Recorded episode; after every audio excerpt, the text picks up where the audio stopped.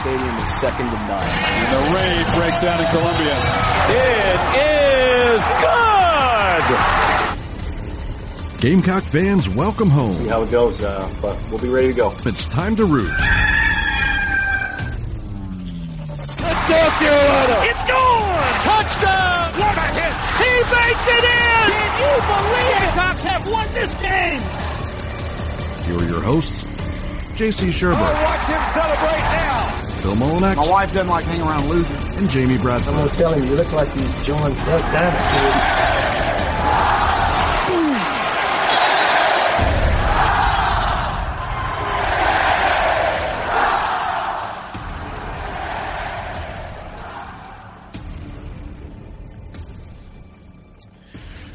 All right, greetings and good morning. Welcome aboard and welcome home inside the Gamecocks, the show live from the Signarama studios and built by the Barndo Co., the barndominiumco.com, one of the nation's best builders where you can do it if you're in Georgia, Tennessee, where SEC Media Days is, or the Carolinas for as low as $160 per square foot. The barndominiumco.com, they are Gamecock owned and operated, but like I just mentioned a moment ago, they are one of the best builders you can find in the country, and they have the awards to prove it.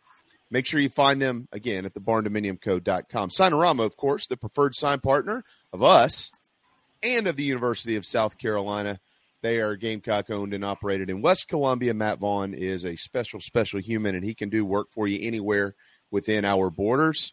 Make sure you find them at Signarama Com. You'll find Mike Morgan in about 30 seconds. We'll pop him into the program. He'll be with us for an entire hour. Mike, one of the grandest voices in college athletics and certainly one of the great voices in the SEC today.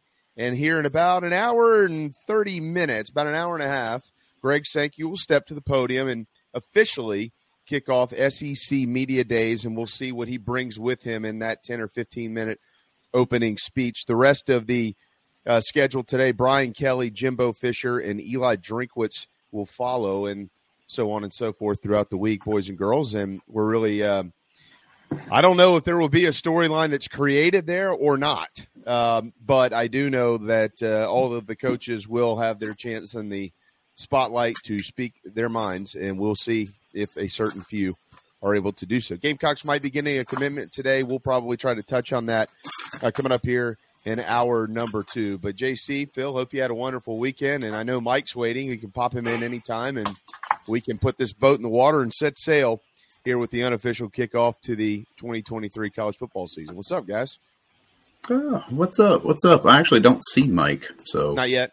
Okay, no, well, he'll be yeah, in there. Yeah, just, yeah. Just, yeah no uh, worries. As soon as he gets in, we'll pop him in there. Yeah, no, we eleven oh five. Yeah, yeah. Oh, okay, that's good. That's good. Yeah. Now we we actually headed your way this past weekend. Spent uh Saturday and Sunday down at the beach on Isle of Palm, so it was nice.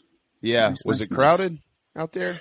It was hot. Uh, I know that. oh, it was hot. Yeah, for sure. I don't know. Uh, you know, we we do things a little differently, so we kind of skirt the edges, right? We get there really early before everybody else does. that way, we don't have to deal with it. But no, by the time we left yesterday, it was probably about eleven o'clock in the morning. Uh, it was starting to fill up pretty quick, but yeah, yeah. Eh, you know how it is. It's that time of year. yeah, it's um, out there. I mean, we spent the whole weekend pretty much at the pool. We after mm-hmm. being on vacation, we chose not to move, um, and I just know it was hot as hell. Let's just put it that yeah. way. So it was extremely hot. how hot is it And Uh, well, y'all just had tornadoes fly through there last week, JC. Oh yeah, yeah, it's hot up here. it's uh, it, it, gets that way. It's um, in the Midwest, you don't ex- escape the humidity because uh, there's just a lot of vegetation, I guess, trees, grass. uh, whatever. And so we're kind of at the point of the year where it is hot and it's humid.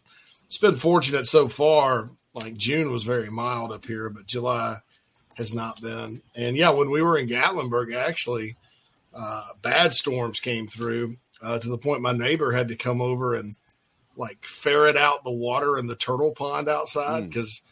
Lizzie was about to wash away. That'd have been the second time that's happened to me too. Can, can you imagine Holy my smokes. mental distress if Over we lost turtle. another turtle?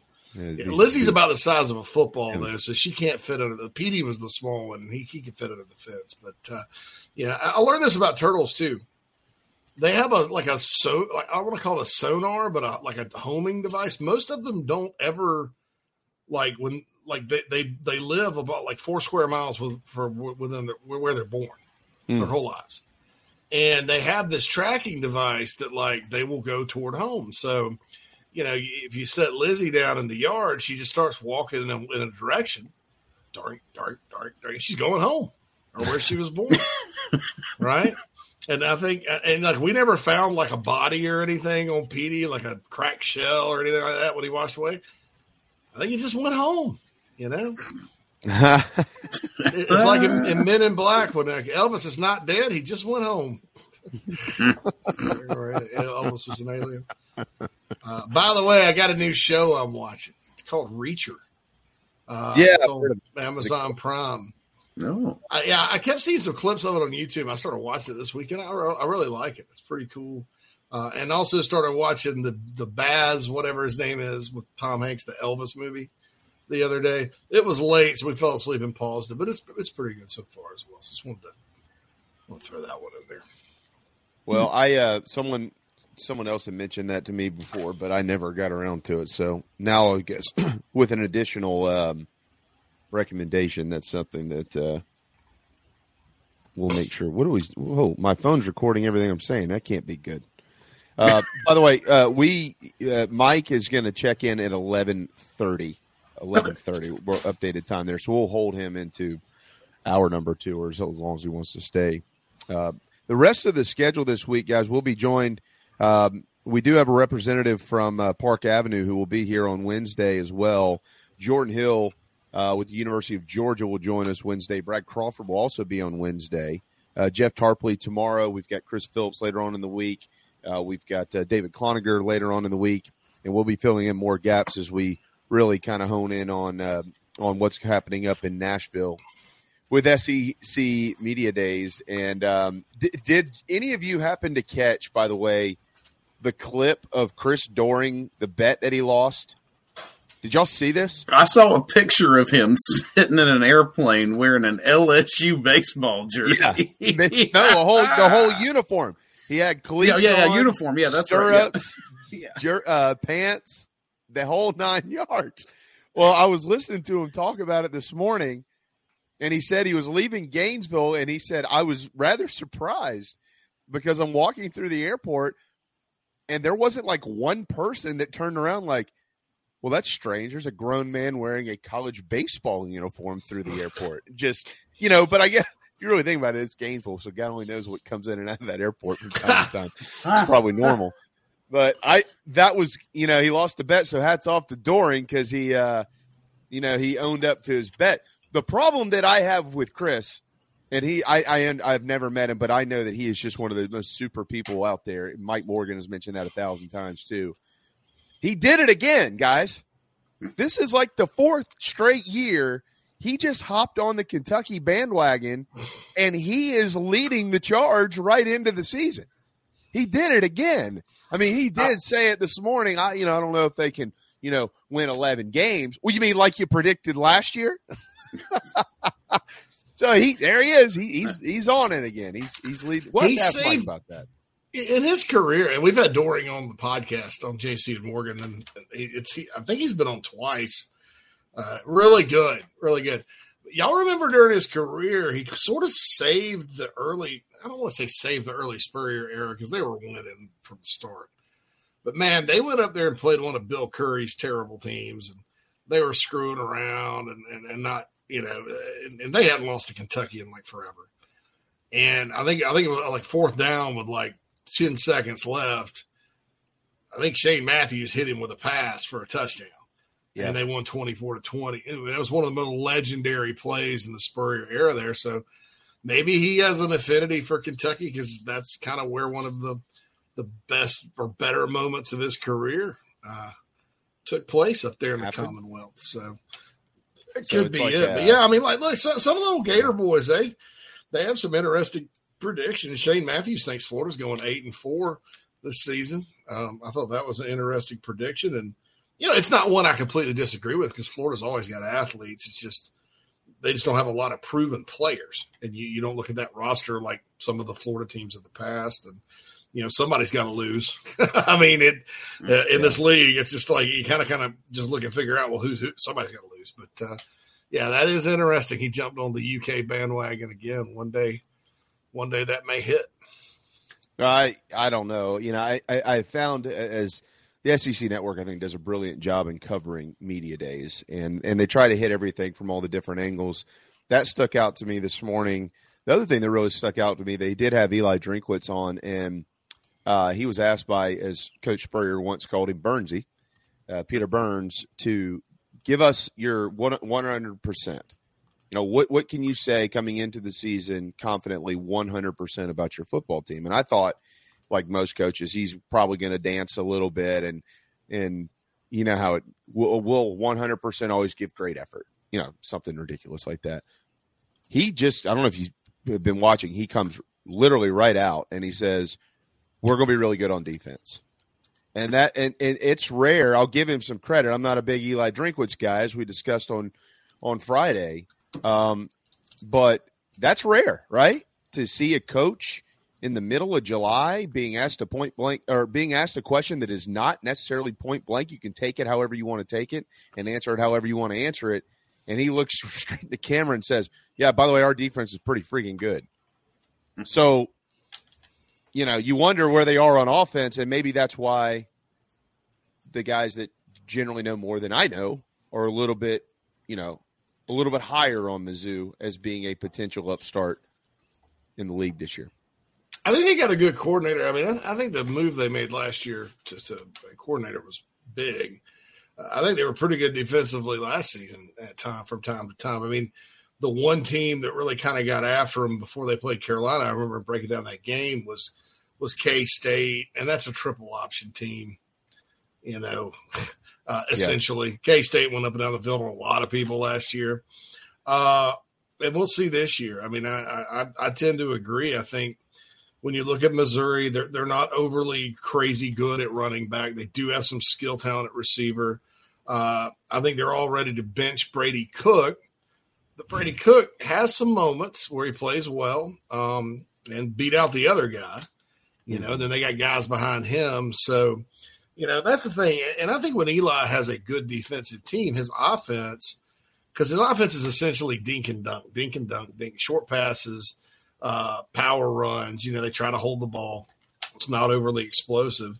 Uh, when he's playing good defense, that offense can eat clock and uh, they play you pretty well. So I think, you know, we've talked about their schedule and how it could be anywhere from two and three to five and zero.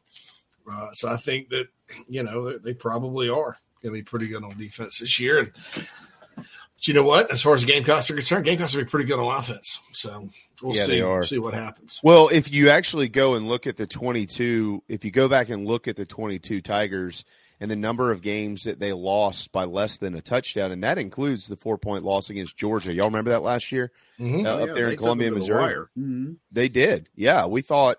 Well, they had just so the week before they went to the Plains, and Auburn beat them in overtime by three. Crazy. Remember that game? Yeah. That, That that, was was, wild. awful. What happened over there at the end?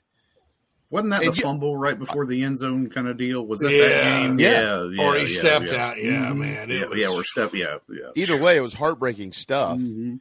And didn't you? I don't know about y'all, but I kind of thought after that because they beat. Um, I, I pulled their schedule up here to remind myself. I knew they got thumped in there, but they they beat Louisiana Tech, and they had beaten Abilene Christian in week three. And Abilene Christian is terrible. They have no business being on the field with Missouri, but they only beat them by 17 points.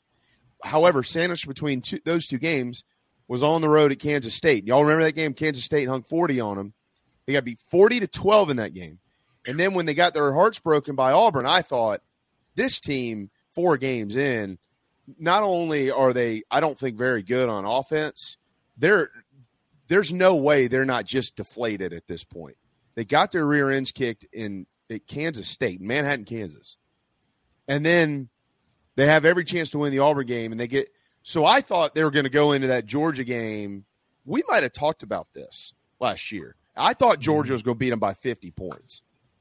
And you can make the argument Missouri should have won the game. Oh, down down 10. Yeah. And Georgia methodically I mean, just really methodically came back. I mean, it wasn't anything explosive they did. They just they just came back. I mean, they had a they had a hard time. So, uh, and that was a good moment. I thought really after they beat Carolina, they hit another skid, and then rallying like they did to beat Arkansas and win the what is it, the Red Line Trophy or whatever the hell they call it, the, the forced rivalry, the forced border war out there. Um, beating them was big, and then of course they lost their bowl game to Wake Forest. Uh, but yeah, they're kind of helter skelter. But one, the one common thread, JB and Phil, was they did play good defense last year for the most part. Yeah, I mean K State got the best game. of them. Tennessee, and they were Tennessee just lit them. The, whoa, yeah. I yeah. mean, yeah. I mean they weren't stopping Tennessee at all. But but that game still was like five point. All of a sudden, it was a, it was a five point game, and then all of a sudden you look up and it's it's like you know 29. Right. And, and, the Vols, of course, poured it on 66 24. They've, they've beaten Drinkwitz 62 24 and 66 24 in two years. So if your defense is really that much better, be sure you stop the Vols in Columbia this year because, it, or at least keep them under 50, right? Keep, yeah, right. keep them under four, under under 50, and we'll, we'll, we'll, make make progress. But yeah, it's uh, and somebody's talking about Sat versus Drinkwitz. I mean that it's just sad. It's kind of sad what happened, and and and Drinkwitz quite Drinkwitz Eli Drinkwitz, uh, an offensive mind, has owned the Gamecocks four times. Mm-hmm. At App State once and Missouri three times, primarily with the way his teams have played defense. Yeah, yeah. you know, yeah. And look that that that twenty twenty game you know, heck, if, if they'd have gone with Doty earlier, maybe maybe the Gamecocks come back and win. I mean, I thought that was that was a good Missouri team, and I thought Carolina played inspired ball for the last time that year, the second half. But dude, like even though that game was 31-28 in 2021, Gamecocks had 250 yards of offense. They benefited from turnovers and stayed in the game. Somehow got back into it. Last year was pathetic. Yeah, pathetic. Yeah. And and Carolina's defense did not did not get off to a good start, but then they they rallied and you know were able to get enough stops. Keep in mind that game ended that game was 17-10 at one point. Right. And and and they just couldn't do anything against against the defense. And and dude, that's over like how many de- four different defensive coordinators he's had? He had one mm-hmm. at App State, he had one at Missouri first year, then they had Steve Wilks, which is a disaster.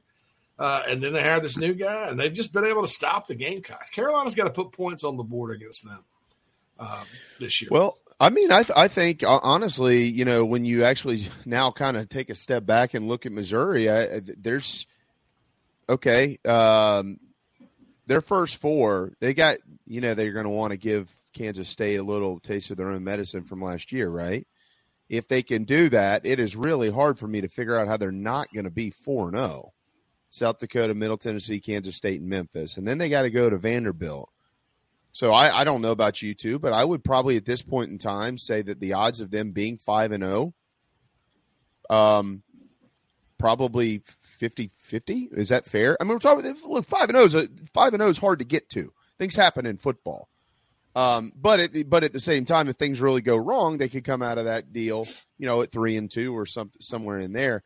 But you mentioned the points, JC, and um, so yeah, they've got you know if Carolina can score, it, there's one game.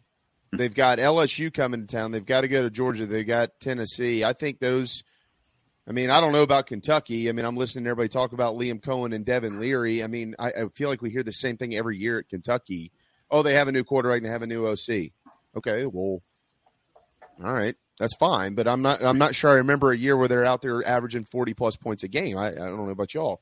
So it just seems to me like there are four true opportunities for the that prove it type game for this for that defense, that Missouri defense this year, and South Carolina needs to prove it. Like they need to prove it. I'm with you. I totally with you. agree with you, JC. It's it's losing to Missouri four straight years sucks, right? Losing Missouri four straight years because you can't score any points sucks even worse. And it's been really sloppy and choppy when they play them. It's been very frustrating to watch those games if you pull for the Gamecocks. Yeah, heartbreakers. I mean, you just there's no reason whatsoever from a talent perspective when you're looking top to bottom on these rosters why South Carolina should have lost four in a row. No, but.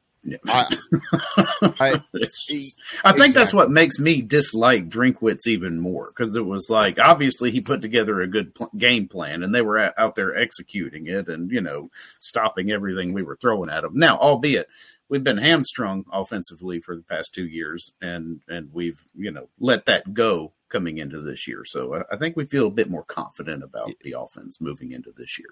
Yeah, I mean, you can. I mean, prior to that, Carolina, of course, had won three straight under Coach Muschamp, in which they had figured him out. Yeah. Um, you know, Muschamp's team scored 31, 31, and 37, and then 19 rolls around. Missouri did score 34 points in that game, but um, yeah, I'm with you. I 14, 10, 28, and 10 that you can't, you just can't have that. You've got to be able to score points. And if if Eli Drinkwitz is right and others, uh, making the argument that this year's defense, more than likely, if you're going to come out and just say we're really good, that means they're better than probably the previous couple of defenses.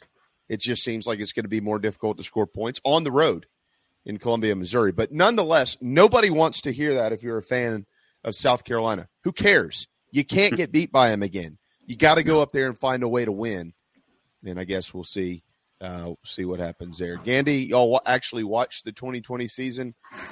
Yes. Yeah. Every minute of every game. When you are a uh, actual, you know, if you're an actual fan, that's what they do. And when you work in the media, as we do, it's uh, kind of moronic to cut a microphone on and think you're going to talk about something that you've never seen. So we would did watch every minute of every game. All right, it's 11:24. Uh, media coverage this week, our coverage of media days is teed up by travelingcountryclub.com. It's the coolest club in the Carolinas. 45 courses to play between both North and South Carolina, and it is Gamecock owned and operated. That's a trend around here. Michael Manis is a special, special man. He played golf for the Gamecock golf program, and now he is the owner of the coolest club around, travelingcountryclub.com. Mike Morgan is up in just a few minutes. Hang tight inside the Gamecocks, the show. We'll be right back. Welcome home. That's what the Gamecocks say, and so does the Barndo Company, where they can build your dream home starting as low as $160 per square foot. If you live in the Carolinas, Georgia, or Tennessee, their turnkey process takes just four to six months on average and can be custom designed by size and details. Make your dream a reality Visit thebarndominiumco.com. That's thebarndominiumco.com. The Barn Barndo Company. Gamecock, owned and operated. Welcome to TravelingCountryClub.com, your modern golf club experience. Hey folks, this is Michael Manis, former Gamecock golfer, inviting you to play more golf with a membership to TravelingCountryClub.com. With over 40 courses across the Carolinas, our membership provides you with an affordable way to enjoy a club-like golf experience. From the mountains to the coast, we offer golf courses that will challenge all types of golfers, no matter your handicap level or level of play. Plus, we offer unique membership benefits not seen anywhere else as part of Traveling Country Club. In July, we're excited to bring to you the third annual Plunder on Pawleys two-day golf tournament with rounds played at Caledonia and True Blue golf courses in the heart of Pawleys Island. Head to TravelingCountryClub.com to register for that event, and it is not exclusive to TCC members, but to become one, you can sign up and bring to life your golf game. Tee it up with Traveling Country Club, TravelingCountryClub.com, TravelingCountryClub.com, proud partners of Inside the Gamecocks, the show.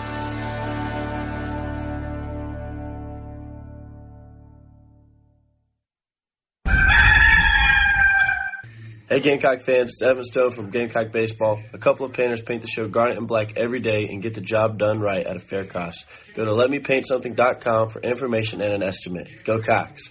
You heard Evan Stone, Gamecock fans, 10% off for military repeat customers or mention the show. Interior, exterior painting, fencing, cabinet staining, concrete painting, popcorn ceiling removal, and more. 803-522-6832. Let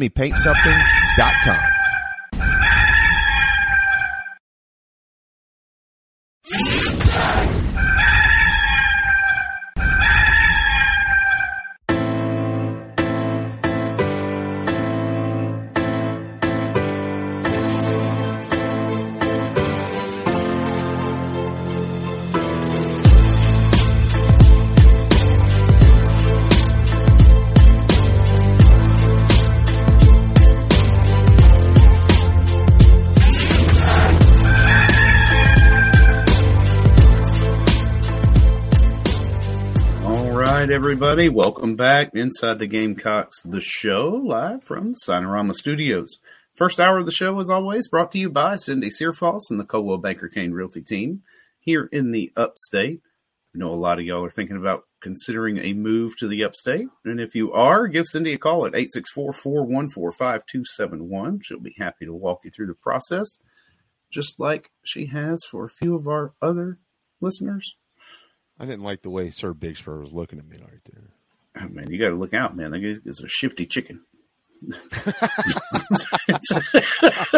They'll get after you, man. man I tell you what, that's yeah. You really don't want him to look at you crazy.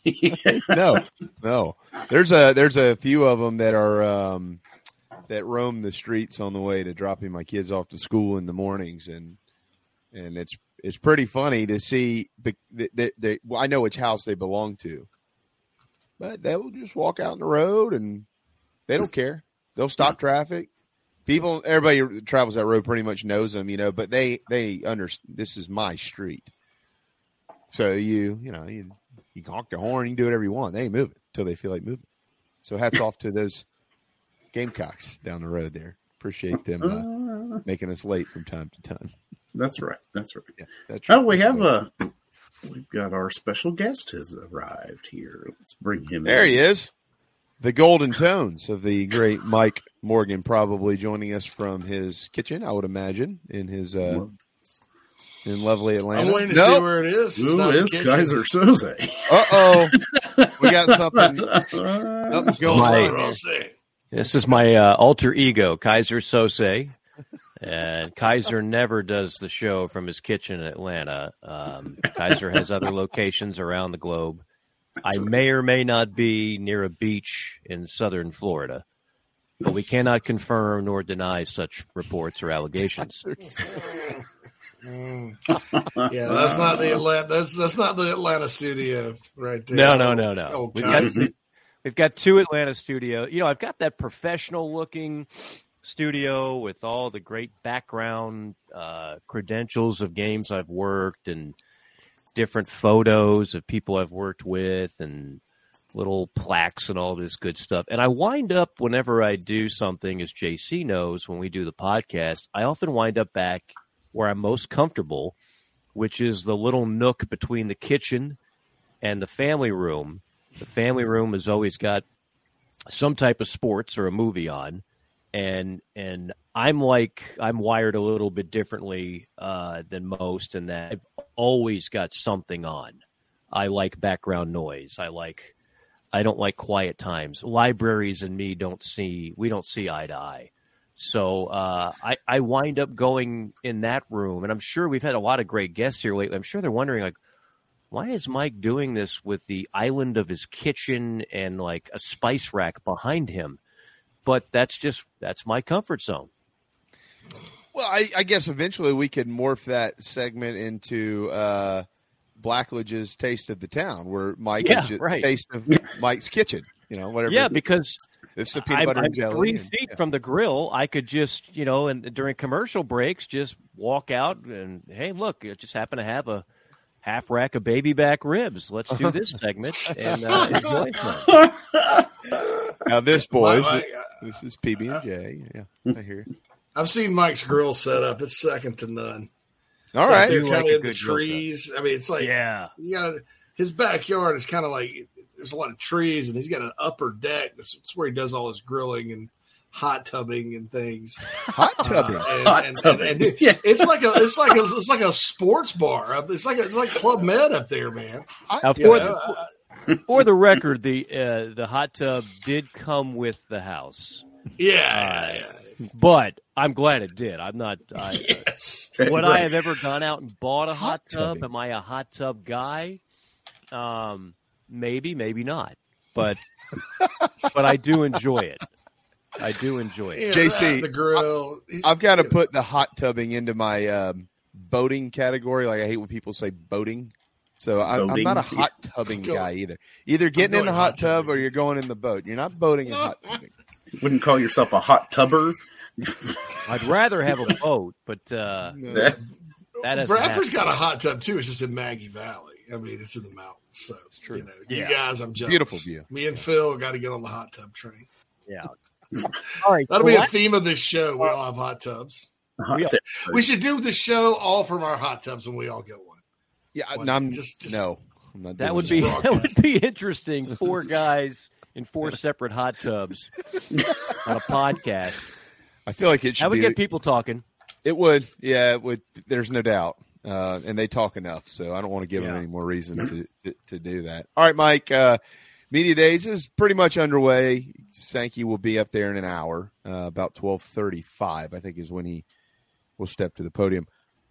But speaking of that, describe Greg Sankey's importance to this league in your mind, and what he's achieved, and what he just means as the leader I think of the most valuable league in the in, uh, certainly in college sports, um, but in how he uses his vision to drive it. Yeah, it's a great question. I was talking about this on another show last week, and and the question was kind of posed the same way you posed it, but then then the the host also added, well, uh, you know, it is the SEC.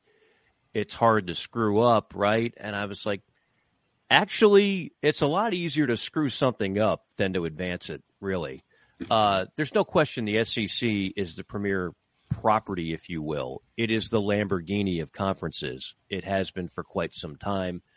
You know, I've said this many times. My introduction to the conference was I have an older brother who went to Auburn back in the 80s. And as a kid, that got my juices flowing to really understand it. And then I watched it expand in 92 with Arkansas and South Carolina. And now, of course, we, we're on the precipice of adding Texas and Oklahoma. And, you know, I, I remember how important it was and how revolutionary it was to go back to Roy Kramer with the SEC championship game uh, when everybody thought that was crazy. It would actually hurt the league. That's right. People thought that would hurt the league.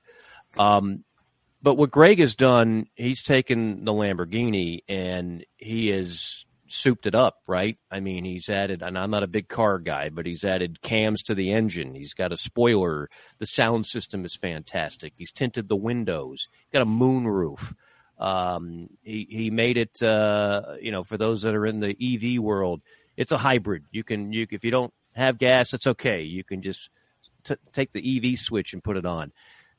To say that you you can't screw up a league like the SEC would be wrong. You know, the Pac had a really good run there for a while. The Pac in football, in basketball, in baseball was a really good league. And they went outside the box and hired a guy from the Women's Tennis Association and Larry Scott. And he basically took that Lamborghini, drove it into a ditch, didn't have collision insurance, totaled the car, and the Pac has been uh, at times irrelevant and now is on the brink of extinction if something doesn't happen here uh, of, of significant consequence in the next few, I don't know, days, weeks, months that they've been kicking that can down the road for a long, long time. Uh, you know, the, the Big Ten, I, I'm convinced now they, they, they, they're on more steady ground, but you go back to COVID, which is where I really think Greg Sankey shined so superior to anyone else running a conference. I mean, he was already doing great work, and he was already those of us who follow college athletics uh, on a, on the day to day, as we all do, we already knew what Greg Sankey was doing was somewhat magical. The nation found out the kind of leader Greg Sankey is during COVID because he was so far ahead of the rest of the gang.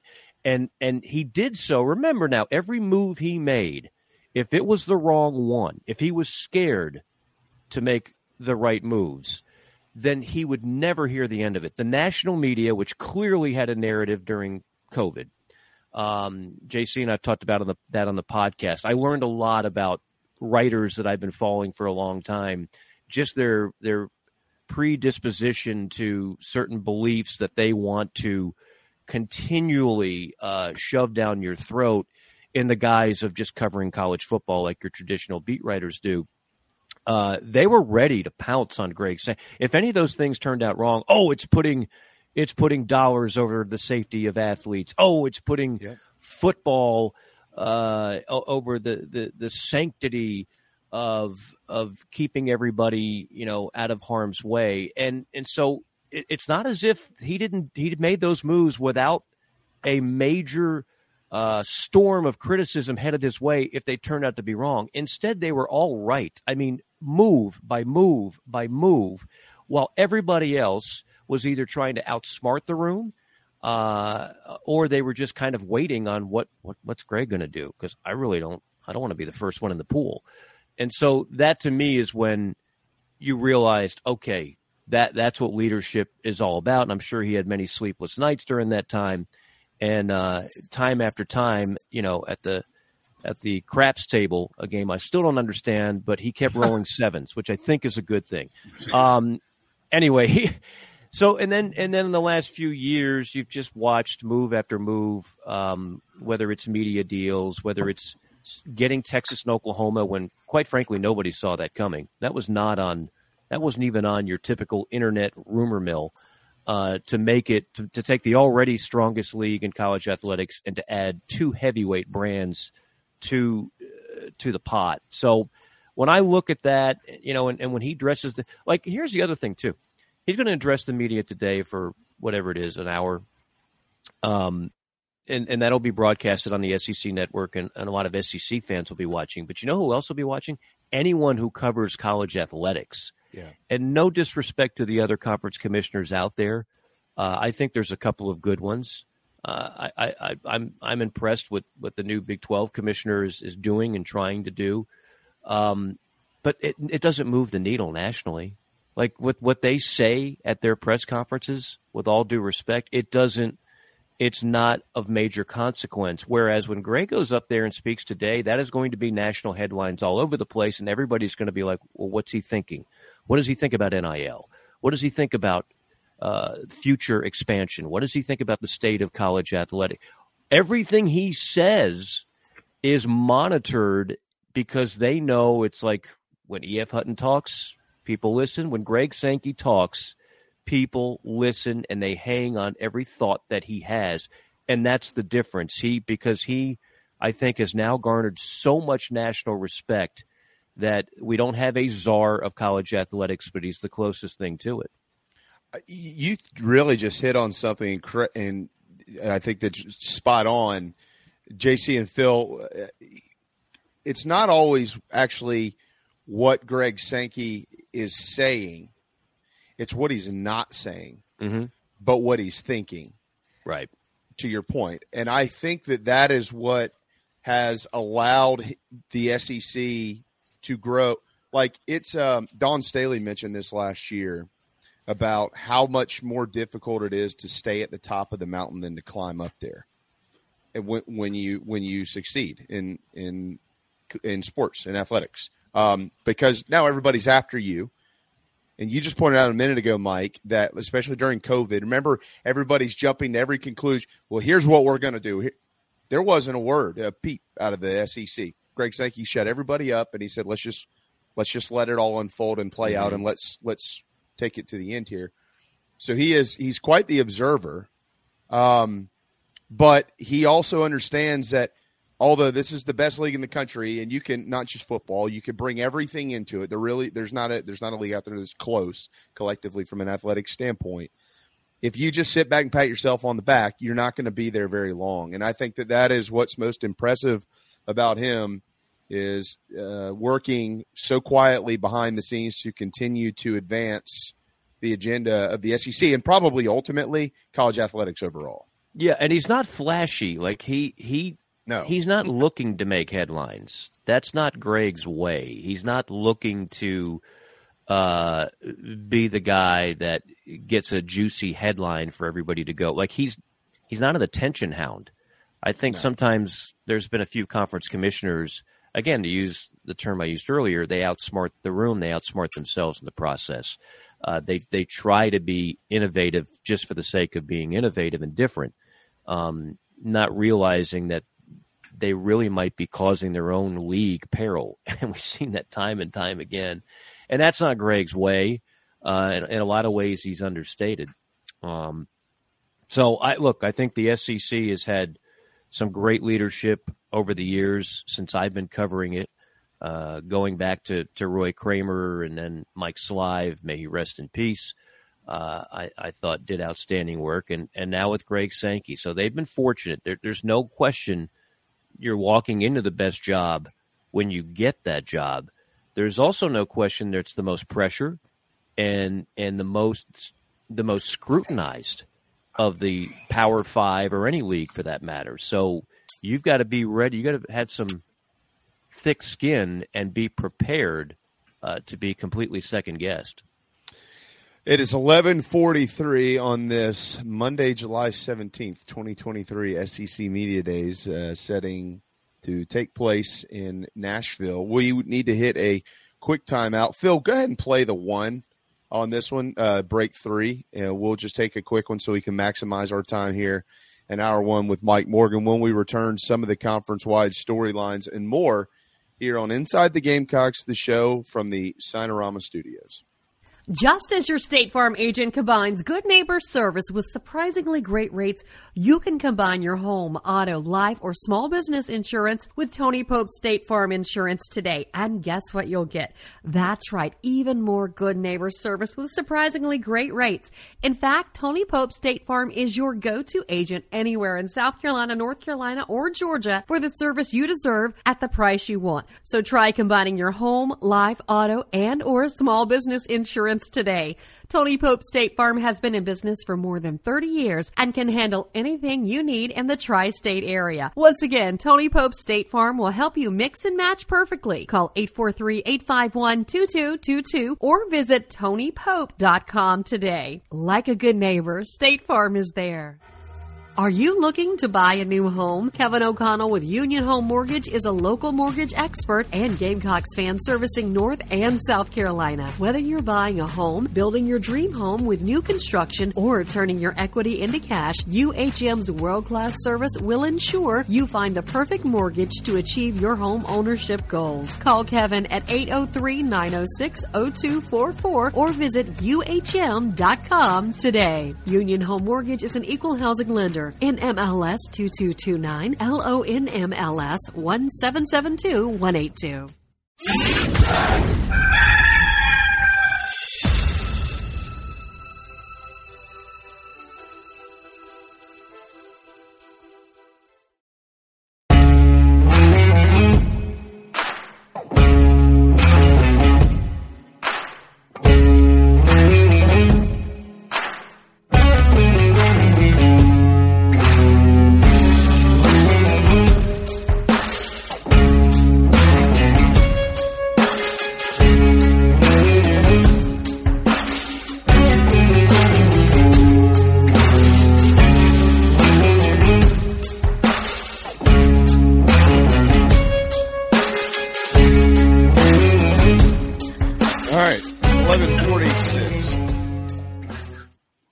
segment here. In hour one, Jason will be back in just a just a quick second. I had to handle something. Did I run him off? Does that what? No, happened? no, Phil. You uh, get the text. Apparently, he's uh, yeah.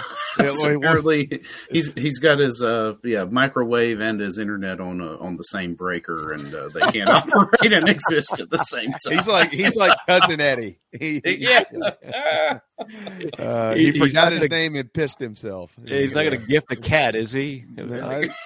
Is he a member of the Jello of the Month Club? Because I know that's the gift that keeps on giving there, Keyser. It really yeah. is. yeah, it's uh, yeah. You know, you just never know these days. That's for sure. Hmm. Doing live programming from your home. That's why I'm on the third floor. Whatever happens on the first and second, that's between them.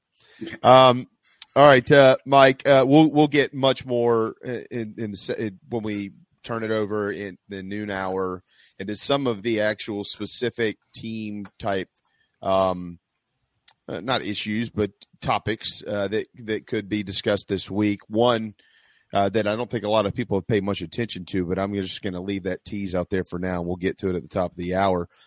As far as the conference goes, though, the league itself, uh, are there pressing issues? Is there something that Greg Sankey probably needs to have at the top of his list to be addressed? What is the burning question or questions, or are there any entering this year's version of Media Days?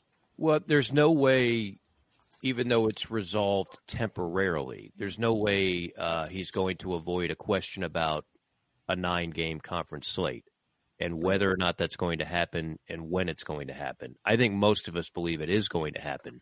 Um, yeah.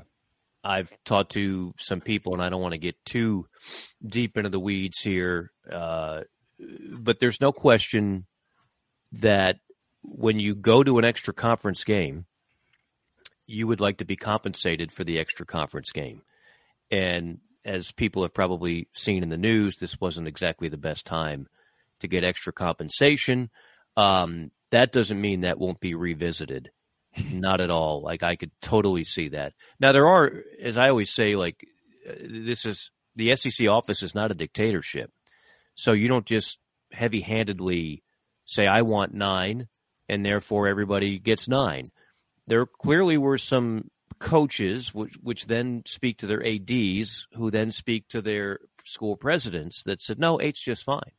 So there, it's not like it's, this was not a unanimous situation that everybody wanted nine either. But i still think the majority is going to prevail on this and when the terms are right we'll get to nine. So that question is going to come up and uh, i'm sure greg will be very diplomatic in the way he handles it because there is no new news but it's still very much a subject that is going to be relevant a couple of years from now because it can we, we only have the, the schedule set for the 23 24 seasons. After that we're there's plenty of wiggle room to change a whole lot of stuff. So so that'll come up. You know the, the typical stuff that prevails over all of college athletics whether it's nil uh, whether it's the transfer portal you know, re- recruiting periods and contact periods, which JC knows more than anybody in the world about. Uh, those things aren't going away. Uh, every time I talk to coaches, they're just downright pissed, guys. They they are miserable human beings when they talk about the state of the the the not even the rules. It's the lack of rules that they're now operating in, um, and and then the few rules that we do have are not exactly coach friendly. And I realize some people just want to audit their reflex reaction is to go, "Oh boo hoo, you make 8.5 million dollars a year, deal with it." But but is that really the the message we want to send? Like because they make a lot of money, we should no. make them miserable and make them well, they won't make, be here that long. Well, yeah, exactly. Nobody's going right. to keep doing that. That's I think right. to, to your point, JC, to get you in on this here, I think one of the things that uh, the commission has – been vocal about recently is the transfer portal window and trying to trim it from 60 to 35. Um, and now there are other things, of course, that, that coaches are a little bit frustrated with. But let's just hold the phones for a second here because all we've done for 20 years is listen to basically what you just described, Mike. These coaches they can just up and do whatever they want to do. They get paid a bunch of money. They can run around and leave whenever they want and that's true. Um, they're, but they're also under this thing as you are mike morgan. I'm not. Phil's not. Jc has one. They're called contracts. So you can't just get up and walk out the door. That's it. I'm gone.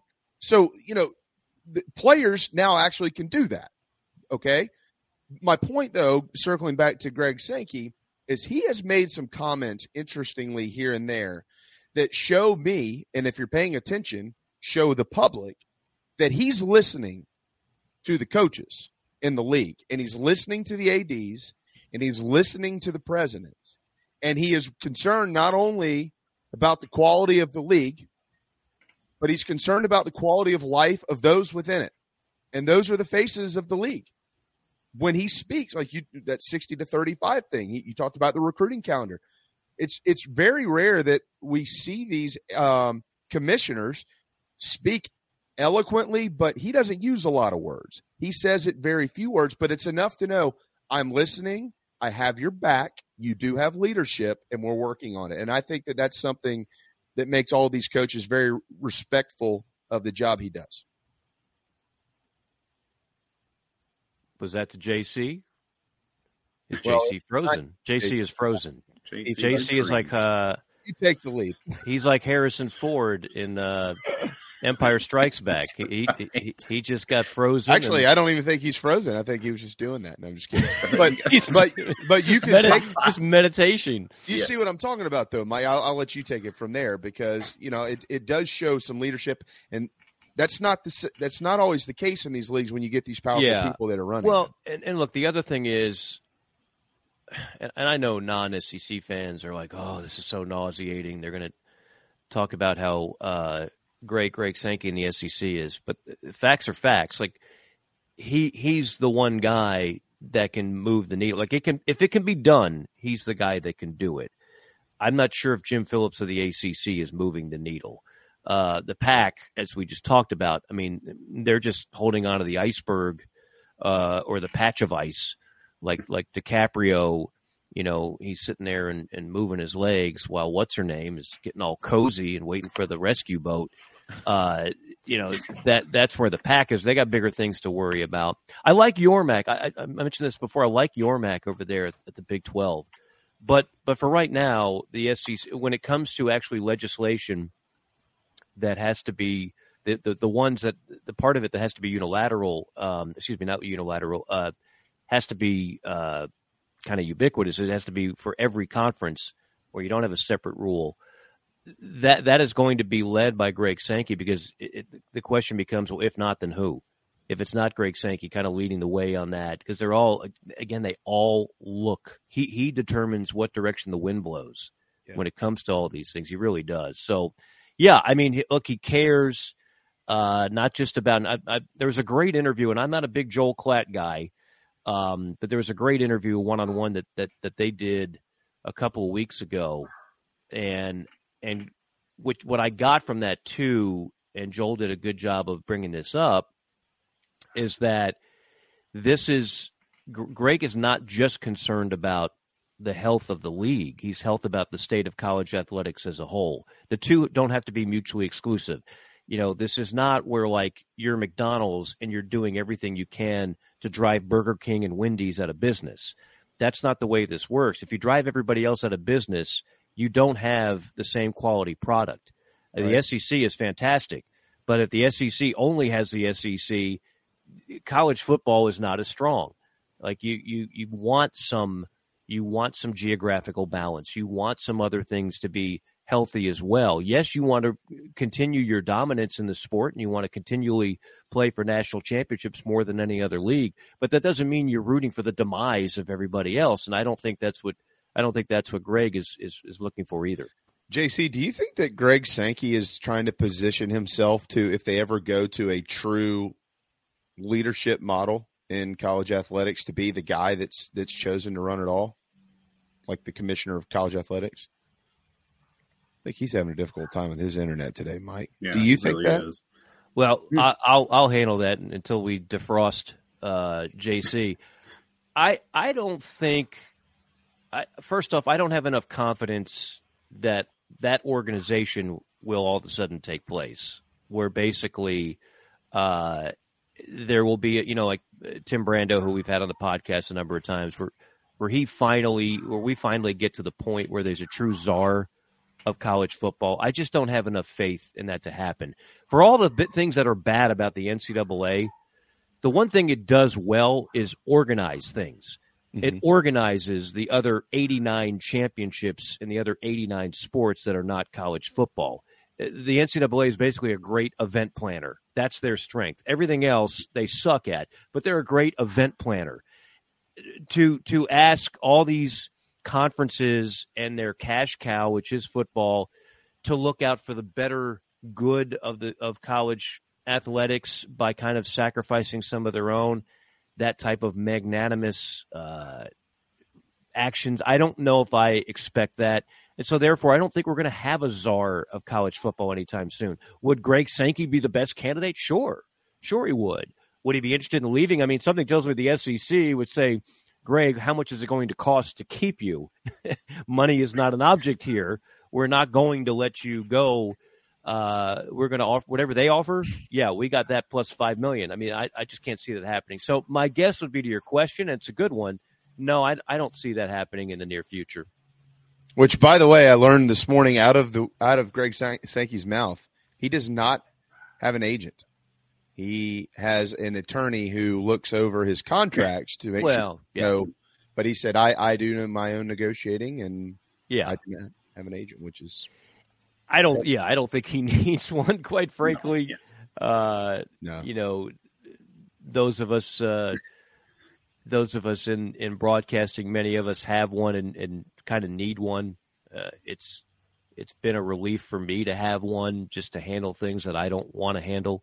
Um, but but that that's a different deal for Greg Sankey. He's got yeah. his his path is pretty much set for as long as he wants to run that conference, and I don't think he's in a hurry to get out. No, I imagine his negotiation looks a lot like him writing down numbers on a piece of paper with a year in terms and yeah, sliding that's about right. the table. Yeah, I'm about right. He yeah. seems like a napkin guy, like sitting yeah. in the airport. You know, I, I've decided on ten years, forty million. I'll just uh, drop this napkin off on my way into the office, and um, and whoever gets back to me will get back to me. He just seems, yeah. I wish we could all just be napkin guys. Those, those were easier times. That's right. right? Simpler, simpler, times. simpler times, better times. Just write it down to the what? napkin. You don't like where we are now? I think it's I think it's wonderful. Give me that. Excuse me, waitress. Another uh, napkin and a pen. Tommy want wingy. I've got another idea. Tommy want wingy. Tommy want wingy. Oh man! Turn those fires right. back on. Come on. Chicken wings.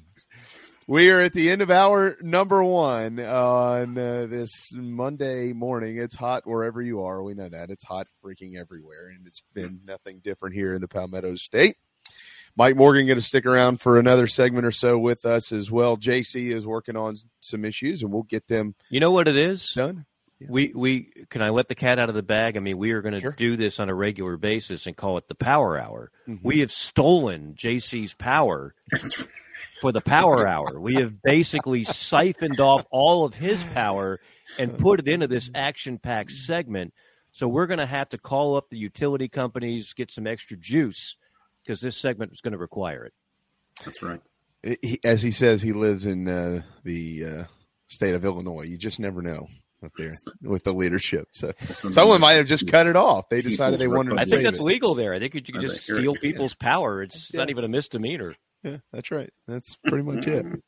When we get back, you hit on uh, Mike did hit on scheduling. There's uh, I have a question and a poll question almost for all of you to see what your response is to that, including uh, uh that also in that segment will include new offensive coordinators in the league, some stuff from Alabama, and much more. We'll of course get some Gamecock topics in as well. Don't go anywhere. Mike Morgan hanging on and hanging out with us here on Inside the Gamecocks, the show built by the Barn Co. The preferred sign partner of Gamecock Athletics is Signarama Columbia, and they should be yours too. A full service sign company that handles design, production, install, and service, Signarama Columbia has helped to bring to life the perfect vision for so many all across South Carolina. Owned and operated by proud Gamecock alumni, they can handle all types of signage, including interior and exterior, vehicle graphics, and more. Go to Signarama.com and find the West Columbia location or call them at 803 407 9284. Bring your brand to life with Signarama Columbia, and go Gamecocks! Charleston Fitness Equipment is keeping South Carolina in shape. Clients have come from all over the Palmetto State to find that one piece of equipment that they enjoy that keeps them looking and feeling good. Whether it's a home rower, treadmill, elliptical, free weights, a home gym, or something else, Charleston Fitness Equipment keeps the mirror smiling back at you. Get in shape like the Gamecocks do. Visit charlestonfitnessequipment.com. Gamecock owned and operated and proud partners of Inside the Gamecocks, the show. If you're in the real estate market in the low country or even in the Midlands, please contact me, JB with Coast to Coast Realty SC. You hear me and see me every day here on Inside the Gamecocks, and it would be an honor to earn your business. I've been around real estate my entire life, as it's somewhat of a family business. I work with an elite team of experts from loans to insurance to closing, and they make my clients and my life very easy. It really is elite. Coast to Coast Realty SC.com is where you can find our staff, and you can always reach out to me here as well. Go Gamecocks. Coach O here. And when I'm not eating average jambalaya or celebrating endless summer in Destin, I like to eat pimento cheese straight off the bucket. Mmm. And the only pimento cheese I like to eat is from Nana's Porch. It's award winning. It'll melt in your mouth. It's good on a cracker. It's good in a bowl. It's good on a piece of bread. Also, don't forget Nana's Porch has a hell of a food truck. It's award winning as well, and they're here for all of your catering needs. So get online, nanasporch.com. It's mm-mm good. Coach O signing off. Endless summer. Go Tiger. Ladies and gentlemen, here it is.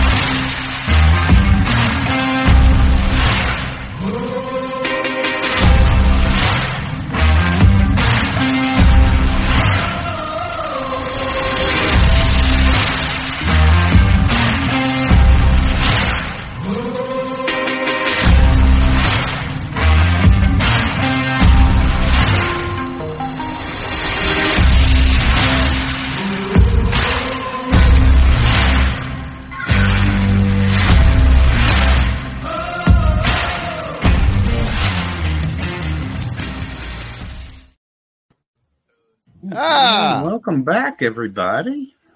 We, he got it.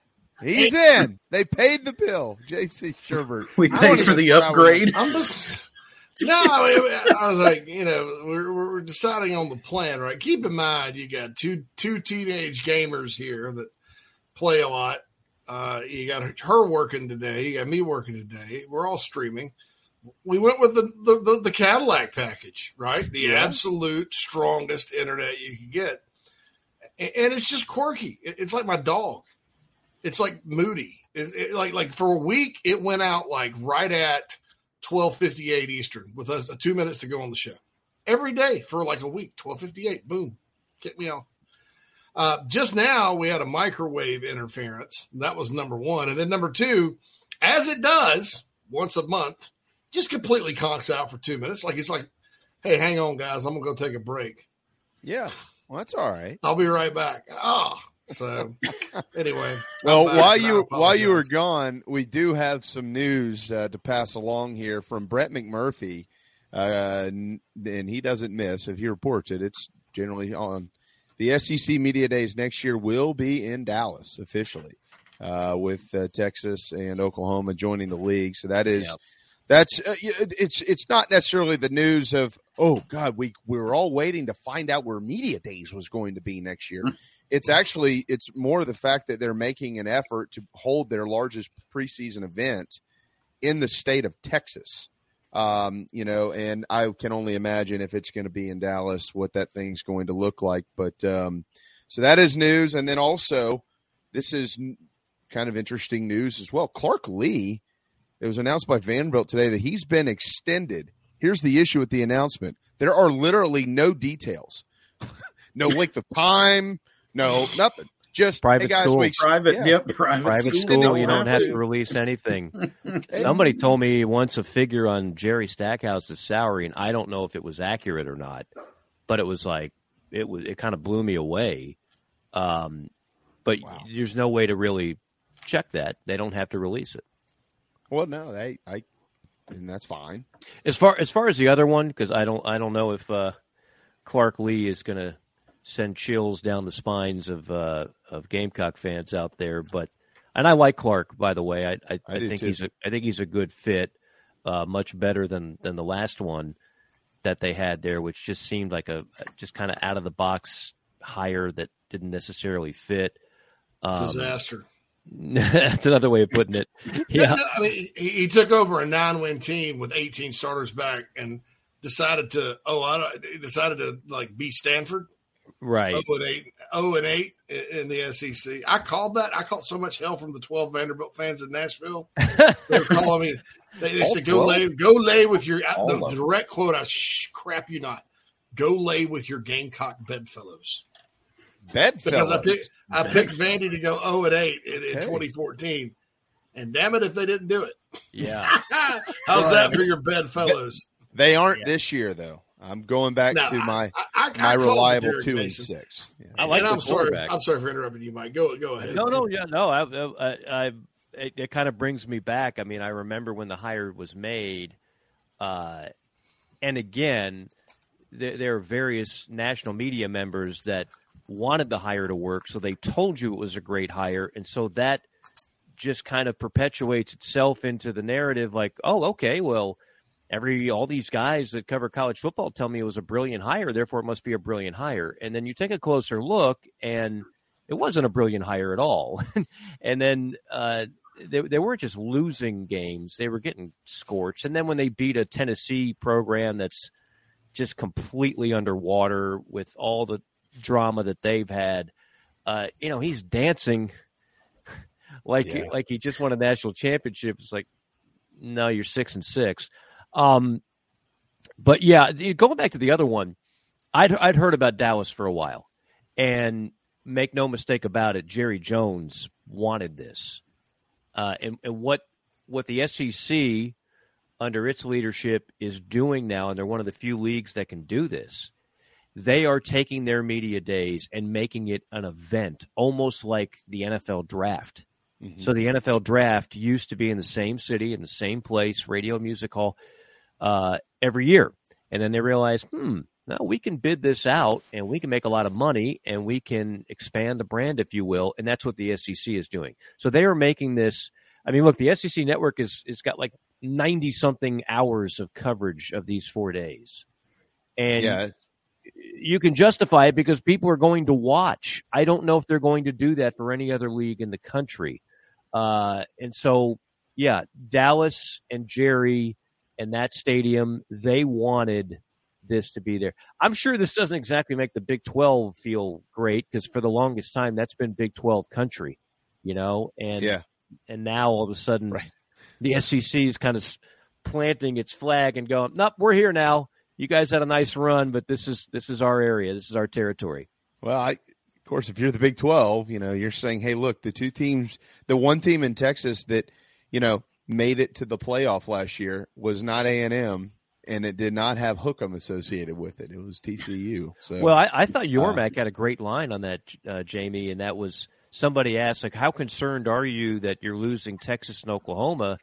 And he's like, the last time I checked, they haven't been in the in the Big 12 championship game much Ooh. at all the last five years. Uh-oh. and he's right.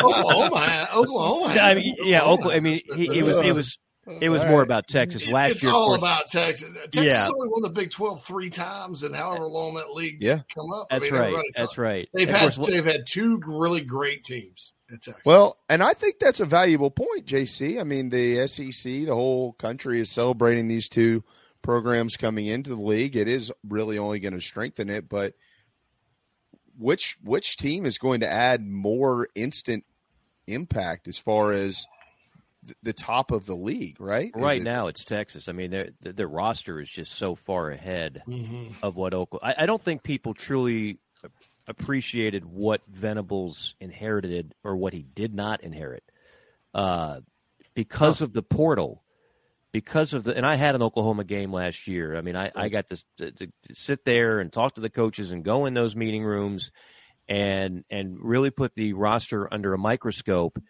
And I was sitting there looking at it, and I'm like, this is good, but it ain't Oklahoma good. Because when you lose a Lincoln Riley and he takes a a perhaps number one pick in the draft quarterback with him and some other players with him, and then other players bolt for here, there, and everywhere. That does not look like an Oklahoma roster, and so I don't think people were ready for that. And so, what did they do after disappointing loss after disappointing loss and a couple of embarrassing losses? There was a lot of anti Venables uh, sentiment that the guy is in over his head and it's going to be a complete disaster of a hire. And look, I'm not saying that's impossible. I'm just telling you he didn't have a chance to have a typical Oklahoma year with that roster. Uh, two years from now, three years from now, maybe Oklahoma gets back and they would uh, assume their dominance over Texas, which they have, as JC pointed out. I mean, they've just been the better program for the last going back to, to Bob Stoops and then and then Lincoln Riley. Uh, but it's going to take a couple of years to get to get some of those play, Oklahoma type players uh, back in Norman because they, they last year was clearly not that was just not a top ten roster, and we're used to seeing Oklahoma being in the top ten every year it, to your to your yeah. Go ahead. Go ahead. Uh, I'll just say this uh, about Oklahoma last year too. You know, they really struggled towards the middle of the season, but but if you look at it, they did win Bedlam again. That's important. Mm-hmm. Uh, played Texas Tech in a shootout, and then Fair. gave Florida State really a team that a lot of people have top five, top top ten this year. Yeah, yeah. All they wanted in what was basically a road game I agree. The talent wasn't there. I do think he's recruiting very well on defense. Um, yeah. And, and, you know, to the overall point, I'll throw it to you, JB. I, am mixed on this. Part of me thinks uh, they're going to struggle. You know, Texas, uh, until they go better than eight and five, eight and four, they're still that team. I mean, they've got all the talent in the world, but they're still that team. Oklahoma, obviously, as Mike pointed out, has issues because they got, they did get gutted by Lincoln Riley leaving. Um, you know, and, and and I think, well, you know, they're just not ready. I mean, sure, they're going to get up to play Alabama. Everybody does, but what happens when they go to Mississippi State for a 11 a.m. Central kickoff one day, and they're like, "Well, we're the mighty Texas Longhorns. We're just going to roll in and roll over you," and they get hit in the mouth, and the cowbells are going, and they just get ambushed.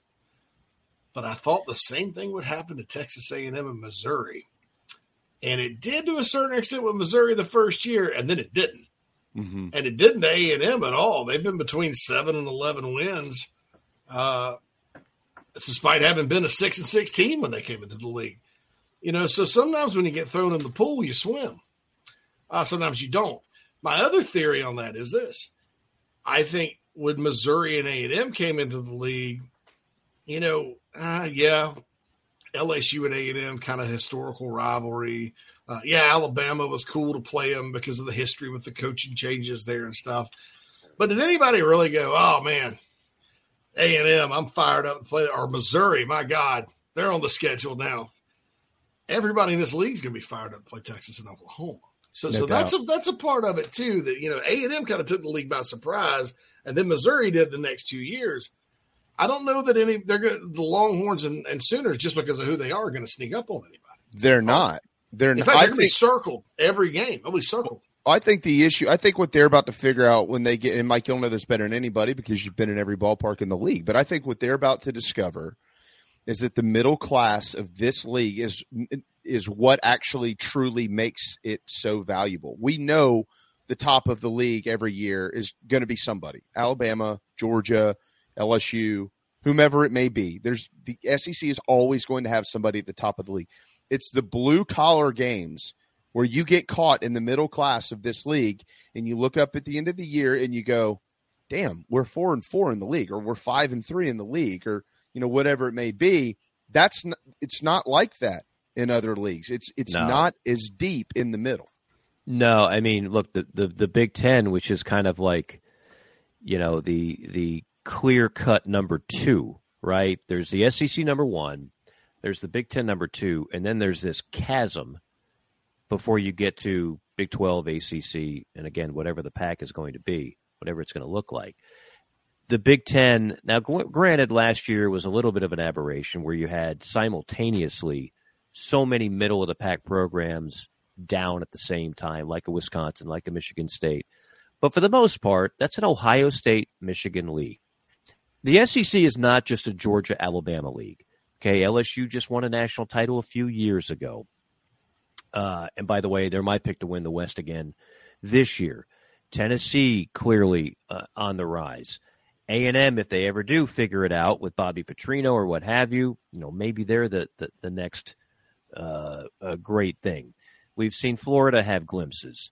We've seen uh, Ole Miss have glimpses, and you know, you go back to last year and you go back to Spurrier's heyday. Obviously, we've seen the Gamecocks have glimpses. That's the difference. I mean, that's just with all due respect, and, and JC can tell you on on JC and Morgan, I've I've waved a flag for the Big Twelve. I I I, like that league. I've called several games in that league, but it, it just doesn't have it doesn't stack up top to bottom like the SEC, and and nobody nobody does. It, to JC's point, you know, when you get thrown in the pool, sometimes you got to swim. I think Oklahoma's recruiting can only be helped by being in the in the SEC. I mean, Texas has has been a consistent recruiting winner, right? So it's like how much how much better can they do than the top ten classes that they produce every year anyway? I don't I don't know how much better they can do. I expect Oklahoma to get a, a bump in recruiting.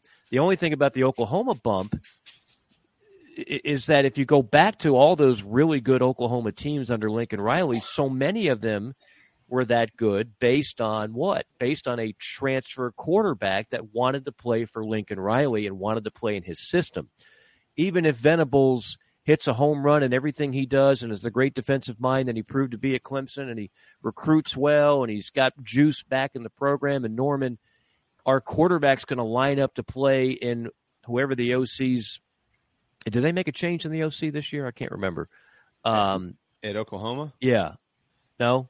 Uh, it's still Jeff Jeff Lebby, uh, which is, is uh, yeah. okay, yeah, okay, Briles' son-in-law. Yeah, yeah I mean, and, and look, I have a note on that too. And Lebby, look, it's Lebby the Heupel system, yeah, yeah. Lebby did great things at Ole Miss. Like they are they are pumped about that hire. Um, Le- Lebby did a lot did a lot of good things. He didn't just all of a sudden forget how to coach. Clearly, the personnel was was not great. Dillon Gabriel is not a great college quarterback. He he just isn't. I I was told that by UCF fans going into that. He wasn't great at UCF. He's not going to be great at Oklahoma. Um, but but my my initial point, I don't know if they're going to get all of these like first round draft picks to all of a sudden decide they want to play for Jeff Lebby the way they did. Lincoln Riley developed in a quick, quick amount of time. He developed a rep as I am the quarterback whisperer. Mm-hmm. I am a guy that you come here you are going to put up ridiculous numbers, compete for Heisman trophies, and be perhaps the number one pick in the draft. And he backed it up time and time again. There's very few guys in college football, even Lane Kiffin and some of the other ones, that can truly lay claim to that. And so losing him wasn't just a loss and, you know, rocks the boat, it ruins your continuity. It, it, it takes a guy that could get the number one transfer quarterback every year in a time where we are basically in free agent in college football. You don't have that now without Lincoln Riley. By the way, as we head to break here, trivia question for all of you. Do you, any of you know who the last sitting head coach was that was hired by the University of Oklahoma? Uh, the wait a minute, say that again. The last sitting head coach. Remember, yes, they had Lincoln Riley and Bob Stoops. Neither one of them were head coaches before they were hired by the Sooners, right? Stoops right. was at Florida. Huh. Lincoln. And, and, Blake wasn't either. No. And that was so a disaster among who, all disasters. Who was the who was the last sitting head coach? A, a head coach who was and it wasn't Switzer. Was it Howard Schnellen? What it was Howard, Howard Schnellenberger. Schnellenberger. Was, yeah, he, he, was still at Louisville. Was he still at Louisville? Yeah, that was, he was right. Yeah and then he he was there for quit. one year. He quit in December. He said that the climate had changed. Okay, that's that's right. Good old Schnelly. That's who uh, there you go. in the College Football Hall of Fame. Yes. Is he not in the Hall of Fame? No. Is it what? his winning percentage? I can't remember if as he falls short of the sixty percent necessary, um, which is a terrible rule, by the way. Yeah. Um, but he is not in the College Football Hall of Fame. That's a joke. Wow. That's unbelievable. I mean, yeah. I, I, I, would even give him, I know that it didn't end well, but I would even give him credit for what he did down at Florida Atlantic. Absolutely. He did really well there. He went 158, 151. Well, And- first uh, off, he's the reason why they have football at Full Atlantic. they don't have exactly. it without him. Like, seriously, like behind the scenes, he Yeah. basically did all of that. He got on the stadium. He got them funding. He was, he was, he was out there, you know, with the with the hat and running bake sales. Like, please, uh, we can have football here in Boca. And if you know anything about Boca, there ain't anything about Boca that feels like college football. it just doesn't. No. So he, he pulled off a miracle just No. to get that program alive. But yeah, I mean, and he also took Miami, which was a perennial joke uh, of a program. If you watch the the uh, documentary, the U, um, go back and look at what Miami football was. There was talk they were just going to give up on college football until Schnellenberger did what he did, and he changed the recruiting philosophy, and uh, the rest is is he set it up for Jimmy, who set it up for Dennis, who you know. But uh, uh, he he should be a Hall of Famer for sure. He did the state of Miami. He he's the one that drew the map. Said, "Okay, here here's what we're going to do. This is the state of Miami. We're going to recruit this area, which is always smart. And the, you know the coaches that haven't won at Miami are the ones that get greedy and try to go all over the country. I remember Al Golden one time signed a defensive back from Massachusetts. Good little player. I'm like, dude, bro, you could throw a rock and hit five guys from your campus that are just as good or better than this guy. I don't care what star ratings they are.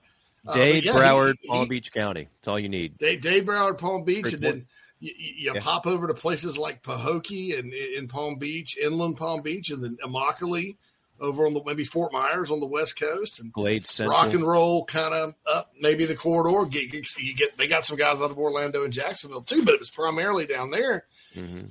And like those teams Butch Davis had were probably one some of the most loaded in the history of the game. And a lot of those guys were like two and three star guys that Butch just followed the plan and did. And Howard Schnellenberger deserves that. So yeah, that's that's an interesting piece of trivia, JB, about Oklahoma. I remember his one year at Oklahoma. I thought, oh man, Oklahoma's about to take off again. And boy, it was ugly. I think he went five and six and said, screw this, because he wasn't a triple option guy like the rest of them and, and all that. And I, I think, and I think, I, you know, on top of that, on Venables, I think you're going to see Oklahoma go back to being very defensive minded. Like, give them five years in the SEC. Uh, you know, nobody's going back to grind it out, but I think Oklahoma will be exceptionally good on defense once they get more good defensive recruits in there. Um, and then they'll have to be able to score stuff on offense. But I, that, that's my that's my theory about where they're going. They used to have a, some of the best defenses in the country. Fair enough. Let me tell you about football. You got to be able to stop people on defense. You got to be able to score on offense. If you can do that, you can win some games. That's what John Madden says all the time. You know, hey, Boom. Oh. the team that scores the most points wins the game. But it'd be no surprise to see That is Venables, you know, put stuff. together, you know, defense first. I mean, obviously, Sure. I mean, I Well, mean, because it was, should. I mean, That's not right. just because he's a defensive-minded guy, but I mean, it was a, a recipe for success at his last job. Yeah, I they're mean, it was, you know, you just put it together recruiting wise, and you get these huge athletic guys up front on the defensive side of the ball. When I mean, good things are going to happen for you. and they're recruiting guys from the south and stuff, defensive line. They're doing just like I mean, they're in an what he IM like that's the Clemson IMG connection was Venables and those guys, Bates and those guys. So they they're getting the D lineman out of Florida like Clemson did. So we'll see. We are powered by Electric Bikes of Charleston, electricbikescharleston.com. If you haven't been outside in the last, oh, I don't know, month, then you don't understand how hot it's been. But if you have, you understand that riding a bike for 20 miles is miserable. Why don't you just get one with a motor on it? Then you can take a beer with you. Electricbikescharleston.com, anywhere in the state of South Carolina. But if you're an outsider like Mike Morgan and you cross state lines, they will also allow you to purchase a bike if you're in the low country. You do not actually have to be a resident of the Palmetto State. That's tongue in cheek, totally. ElectricBikesCharleston.com. We need to hit a timeout. Greg Sankey, by the way, is up just a little bit, just ahead of the Dallas news breaking. I'm sure he was thrilled about that. We'll be right back. Golfers and wannabe golfers, former Gamecock golfer Meredith Taylor is now a full time golf instructor in the Midlands of South Carolina. In person golf lessons are held at the Country Club of Lexington. Half hour, hour, on course 9 or 18 holes. And if you're outside of South Carolina, Meredith conducts virtual lessons. Just send in your golf swing for analysis. Gift cards are available for in person one hour lessons. Connect on Twitter at Mayor Taylor and find her online at McKellarEnterprises.org. Her email is on the website. Schedule your next lesson today with Meredith Taylor, former Gamecock golfer. Hey, man, are you sick and tired of your business computer guy? Yes, he takes forever to call me back and doesn't always respond to the requests. Yeah, same here. I'm paying him good money. I constantly have issues, and I'm worried he's not backing up my network and securing it properly. You know what, Phil? Let's ask Stone Blanton. Hey, JC and Phil, if you want a solution to your IT problems, give Heritage Digital a call. Our boy Matt Odom has a low cost, one price solution that will get you running right. Call 843-699-1001 or heritagedigital.com and ask for Matt. He will hook you up today and tell them Stone sent you. Electric Bikes of Charleston offers the most fun you'll ever have on two wheels.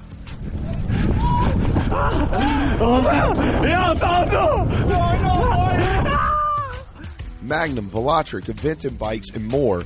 And they sell to consumers all across the state and offer outstanding warranties and service after the sale. Five levels of pedal assist plus a throttle help you handle the southern heat better, but still get great exercise. Bikes are available all ages and sizes. ElectricBikesCharleston.com or stop into their store in Mount Pleasant. Electric Bikes of Charleston, powering inside the Gamecocks, the show. Bikes are Charleston! Electric Bikes of Charleston!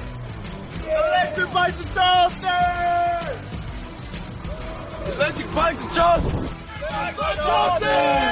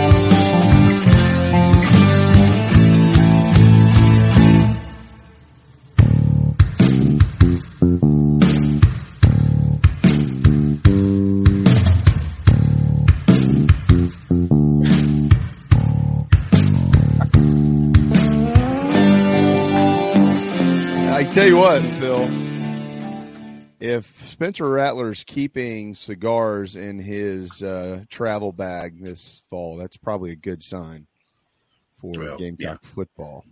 Yeah, let's hope he's got 12 of them in uh, individually wrapped uh, I know he's done some.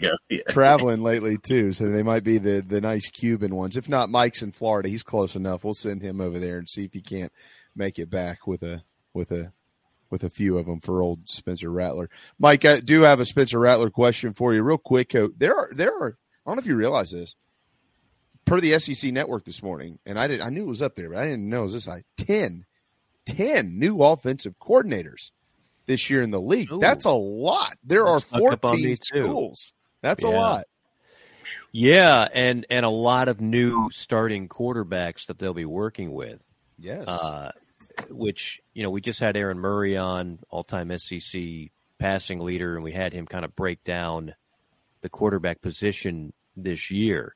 And I think it's a very good crop, but I don't think you're going to have the overall production that you had last year because you had so many guys under center or in the shotgun who knew exactly what it was like to be a starting quarterback in the SEC and had already had a level of success under their belt. And so they continued to shine another year. This year, I mean, is Joe Milton going to be a stud or is he going to be the guy that, you know, the the Nuke LaLoosh of the SEC that can throw it 100 miles an hour but can't put it over the plate. Um, there's there's question marks at Ole Miss has got to figure out which guy they're going to start. I think it's going to be Jackson Dart. Um, sure. You got Will Rogers at Mississippi State, and yes, you got Spencer Rattler, who, if you just build on the momentum of the last three games of a year ago, should have a, terrific year in Columbia. And you've also got your top receiver back. I mean, there's just no reason why he can't be. And I didn't feel this way last year, and I was very uh, uh, honest about it. I didn't think Spencer Rattler was going to be an all SEC quarterback. I just thought there was too many proven commodities in that league, and he hadn't seen he hadn't gone through the gamut yet. This year could be different. I mean, this year Spencer Rattler should have a ton of confidence, a ton of comfort. Um, I realize there's a new offensive coordinator. I'm sure there's some Gamecock fans that probably feel like that's a good thing. At least they did before all of a sudden it was going right. Um, but but I, I think Spencer Rattler has a chance to have one of the best years in the SEC of the SEC quarterback club, if you will. I, you know, Alabama hasn't figured it out yet. Georgia has a guy that, again, some people will tell you he's going to just walk right in, plug and play, and they're going to dominate again. And of course, he's got a ton of help.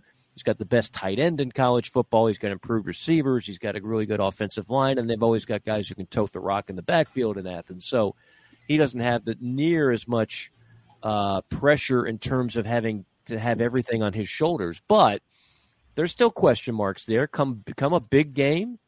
You know, is is that going to say what you want about Stetson Bennett? The, the dude was pretty clutch. He's going to be in the College Football Hall of Fame. As insane as that sounds, believe it. Stetson Bennett will be in the College Football Hall of Fame based on resume. On resume, um, but there's a lot of question marks out there at, at other places. I don't know what to expect at a Graham Mertz at Florida.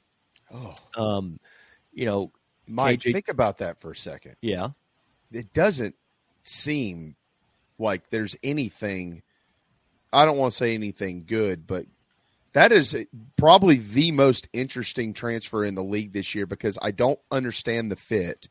And you know as well as any of us here, running down to Florida and going seven and five this year, it's not what they're after. Well, that'd be an improvement over last year where they went six. it and would. seven. But- but Uh, still. no, no, you're right. I mean, that's the thing. Like they'll turn on Billy Napier in a heartbeat. Yeah. I, I, I promise you. Um, they, they will. They will turn on him as they turned on Dan Mullen, as they turned on Jim McElwain, as they turned on Will Muschamp, as they turned on Ron Zook. Like there, there's a track record of Florida coaches that didn't get off to great starts, and the fan base decided after a couple years, "Pfft, toss them. Um, Billy did some good things at Louisiana, and he was there to really improve on recruiting. Well, they have done that. JC tells me this, and uh, and uh, based on the rankings, I guess they have. Um, but this is not like a four-year rebuild plan in Gainesville for Billy Napier. They better do something this year. And if you look at the Vegas odds, I think they're predicted to win like five and a half games. So that's that's going to be uh, very interesting. Yeah, I, and it's not just Graham Mertz. I mean, I don't I don't know who on that offense really scares people. What do you game for? Like I, it, Might, I, would just throw this out there. Might not want to lose to Vandy again this year. No, you definitely No. don't want to do that. And and that was uh, th- there was no excuse for that in year one. You you didn't have the most talented team, but you had enough to to certainly win a couple of the games that you should have. And they started off. I mean, they win the game against Utah in, in dramatic fashion. At that point, you know everybody is on the Anthony Richardson bandwagon, and I realized he was a top ten pick. But Anthony Richardson, in terms of college football, was not a very good player. He just wasn't. He was completely erratic. He was inaccurate. Uh, for every highlight he made, he just he just didn't make simple throws and simple reads. And I was told that he was going to struggle with that before the season ever started uh, by Shane Matthews, who uh, you know we've had on our podcast, and and I go on his from time to time. So uh, they have to figure things out. But that's that's the theme of a lot of programs in terms of quarterback play this year. For every KJ Jefferson, Spencer Rattler, uh, uh, Jayden Daniels, who I think, when it's all said and done, might put together the best season of any SEC quarterback this year. As you can tell, I'm pretty high on LSU. And maybe Yeah. a little bit of recency bias. I had him in the in the uh, spring football game, but he's going to be better this year. He's, he's bigger, he's stronger, and he's got a ton of talent around him. Well, I, I think that's fair, guys. I was you know I was on with Bill this morning, and he made a really good point. And this has to do with Jayden Daniels, but it really mostly has to do with Brian Kelly. Not to get too far off here, but to kind of combine the, the two subjects, Mike. If Ed Orgeron, whom is that's JC's you know buddy, they're hot tub friends. If Ed Orgeron and Les Miles can go to LSU and win national championships, why on planet Earth can't Brian Kelly? Right? listen, and JC can definitely vouch for this. I, I was defending Brian Kelly uh, last year after the, the Florida State loss, which somehow was his fault that the guy missed a kick. Um, and by the way, Florida State was pretty good. Uh, there were a lot of people. There's there's simply a lot of people who don't like Brian Kelly, and why I have no idea. I've only dealt with him tw- with him twice in person, and he could not be a nicer human being. Um, so he talked with a phony Southern accent. At the pr- I get it, ha ha ha. that was, but there were people that didn't like him before that, Yeah. and and that the the glee that people had when he lost to Florida State last year. It wasn't just people that hated LSU. That's natural rivalry stuff. There was a little bit. I can always sense this stuff. Um, for whatever, there's various reasons why some people out there don't like Brian Kelly. Uh, does not make any sense to me. Good dude, hell of a coach, and is going to win in Baton Rouge, and he's going to win big. So yes, to your point, there's no reason why he can't win a national title. He's got more talent in Baton Rouge than he ever had in South Bend, and he did pretty well at Notre Dame as well. all time winningest coach there. I like him because he's not a guy that was born on third and thinks he hit a triple. Right, He worked his right. way up. His name could be Sure J- Jamie Bradford or Mike Morgan or Phil Mullinax or J.C. Shurburtt. He won at Grand Valley State. He was there 10 years. Y'all know how cold it is there? Hmm. Cold. Yeah. Yeah. Central Michigan, Cincinnati, Notre Dame, all time winningest coach in Notre Dame history. One more than Rockne, one more than Holtz, one more than Parseghian. All right. That's a great one point, more than Dan Casey. Devine. Yeah. And I think it took them as far as they can go until they get off their academic selectiveness at Notre Dame. Uh, and wanted a job where he can go get better athletes to put him over the top. I don't blame him. I mean, he's hated up here in Chicago. He's just despised. Because he Brian left. Kelly left Notre Dame crying and dry. Give me a beef sandwich and a beer and just go kick him in the nuts. Well, that's how he felt about in Cincinnati too, right? Isn't that where it kind of started? He did kind of you leave know, like with thief his, in the yeah, you know, yeah. brother- and there's no brother, good way to leave. No, When you're in Grand Valley State 10 years, yeah, you have paid your dues. Okay. Yeah. you have paid your dues. Yeah. Uh, and nobody wants to talk about that. I mean, our Marcus Freeman, who really has done nothing to deserve the Notre Dame job other than be the DC there when Kelly left, Yeah. right? Nothing. And for how Yeah, long? He was, the guy that worked for the guy, whatever. The country explodes in joy when he gets that job. When Lincoln Riley was promoted, everybody, ex- oh my God, the wonderkind, whatever, blah, blah, blah. Arguably, Lincoln Riley got that job rather early in his career as a Power Five coordinator, 34 years He'd old. only been Freeman nothing to deserve it. And, and that got more hype than Lincoln Riley. I mean, then Brian Kelly getting the LSU job. Yeah, I agree. And Lincoln Nobody was only there for two don't really years. celebrate work anymore. Well, and Brian I- Kelly has work. I think we've learned that a the large majority of people uh, they hear things and read things and do zero research on their own, and they just formulate No. opinions and they fall in line, and that's it. Uh, th- they're telling me to celebrate this, so I'll celebrate it. Right? You know, it's yeah, it doesn't make any sense, but um, that's nature of the beast. All right, Mike. Final one. We'll get you out of here. Um, I, I mentioned all the new A- OCs. I, I think that um, it's it's interesting in the fact that Alabama brings in Tommy Rees. Speaking of Notre Dame, but they also brought in Notre Dame's quarterback Tyler Buckner. Uh, uh, both of whom had uh, something to do with defeating South Carolina in the bowl game. Uh, you look up the road in Lexington, you've got Devin Leary transferring in from NC State, and and your boy. Next time you talk to Chris Doering, he did it again this morning. He's back on the Kentucky back train. on the bandwagon. He just Yeah. he just can't get off. I Just can't started laughing. himself.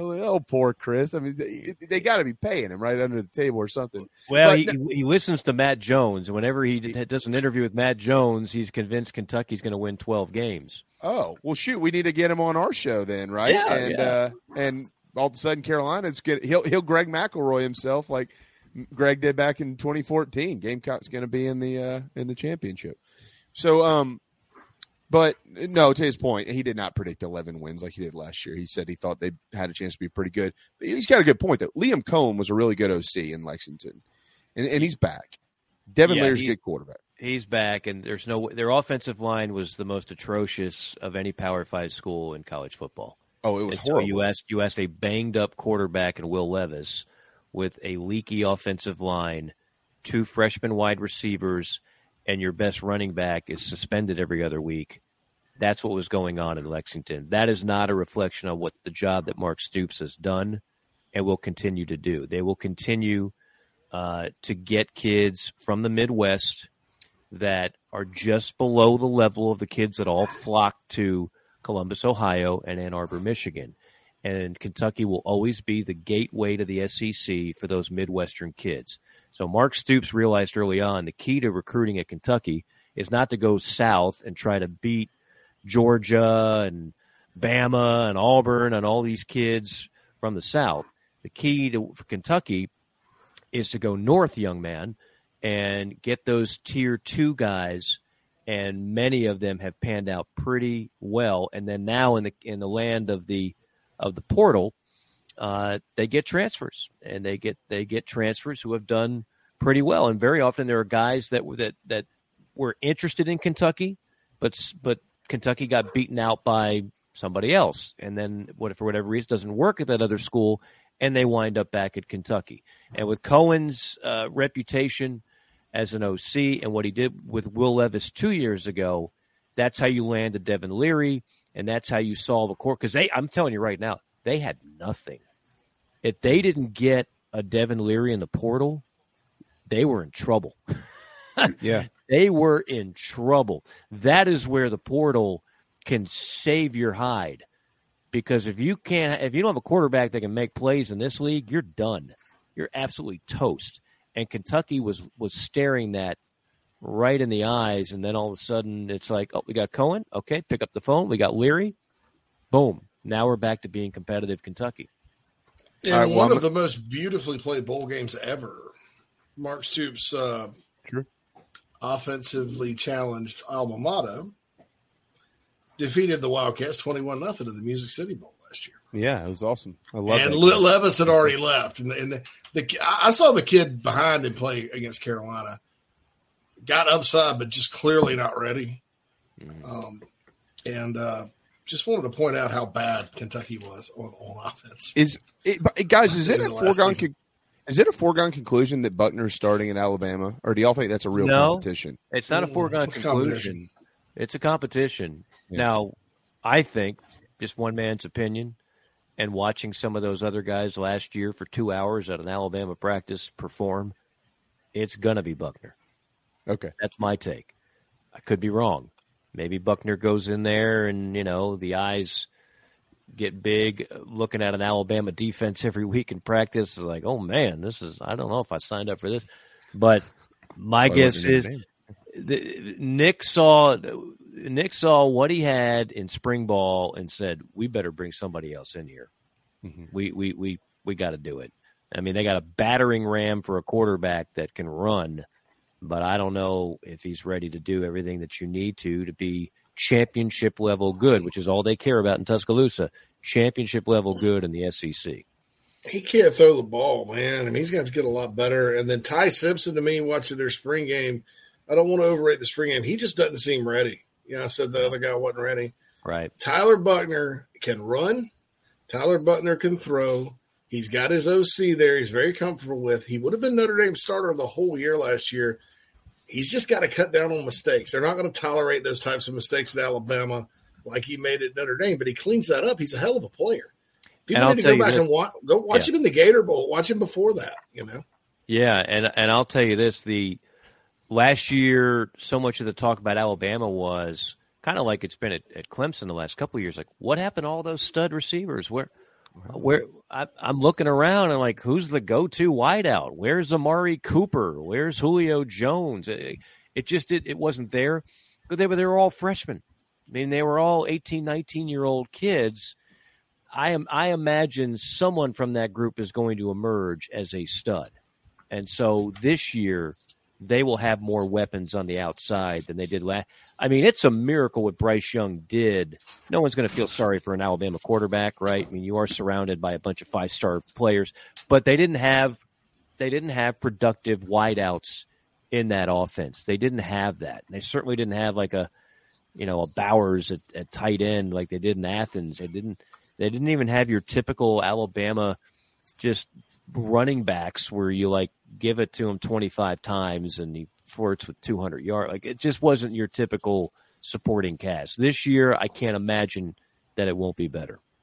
And I honestly, this, they had a they had a really tough 2021 uh, recruiting cycle uh, at receiver, not star rating wise, but and and this happens to programs. It happened to Florida in 2010, and Urban Meyer almost you know he left coaching for a while because of Hmm. They got some bad apples. There's no other way to spin it. I mean, guys like uh, you know uh, IG AG Hall who came in from Florida. He's now at Texas because he couldn't cut it. Uh, Nick Saban even said that uh, when receivers kept getting hurt in the SEC championship game and they started to struggle. He's like, well, some of these guys don't take advantage of their opportunity. He's like, they have to do what they have. They, they have to do what they need to do to perform when they get out there, and they're not doing it. And he said it again after the championship game they lost. And yeah, you're right. They are not. The, they have not been the same. Uh, even though they did continue to recruit big time guys, These- guys just haven't. I don't know if they came in with a little entitlement or they just assumed they'd be good because they're going to Bama. But uh, yeah, something in that 2021 class just kind of misfired on them, and you know, it, it kind of, uh, you know, I, I think they'll still have to be, be young and talented at that position this year. Well, we've kept you long enough, Mike. We'll end it with this while y'all discuss the things that they don't have. They do have Kevin Steele. After he didn't get the Auburn job, he drove right down the road, took the DC job in T Town. Somewhere Steve Sarkisian's going, God, I can't wait to play in, in Tuscaloosa this year. See what happens. Hey, I by like- the way, b- uh, b- before we sign off, I I, uh, I was sneaking a peek at some of your uh, your listeners and your comments there. Seventy six Gamecock, appreciate the kind words, and yes, we're going to do this on a, a regular basis. We kind of buried the lead on that, but I'm looking forward to joining you guys. You guys more are the- regular than you know. Yeah. yeah, you, you guys are the, are the the best Gamecock show running. Um, I'm a little bit biased because I, I, I know you and I've had the pleasure of working with JC for a long time and Jamie, uh, the Charleston show coming on with you for quite a bit, but, uh, you guys have done amazing work here in a short amount of time. And I certainly value, uh, my time when I, when I do these, but th- this is going to be a lot of fun. So, uh, to Gamecock Nation, I look forward to, uh, to chatting with you and hearing from you and, and joining this show, throughout the year. Poor Tiffany. Oh my God, that's Mike Morgan. Hello. Yeah, I Mike. saw that it- earlier. It's Yeah. not actually Keyser Söze. The greatest trick the devil ever pulled was convincing the world he I didn't exist. yeah, I'm, maybe I maybe I should have been a little careful with that. Somebody might take that literally. Nope. Uh, no big deal. You- You should have come on and been like, when I was in a barbershop quartet in Skokie, Yeah. Illinois. oh, wait, that's not Keyser Söze. That's Mike Morgan. For those Well, who don't know, the other thing that we do uh, on, on JC and Morgan, uh, we just started doing this. We call it Five and Dimers. We we pick three movies every week, and we decide if it's a fiver when it's on. We've seen it at least five times. A dimer, ten, and then there's none of the above. There's some movies like JC picked one the other day that I'd never even seen.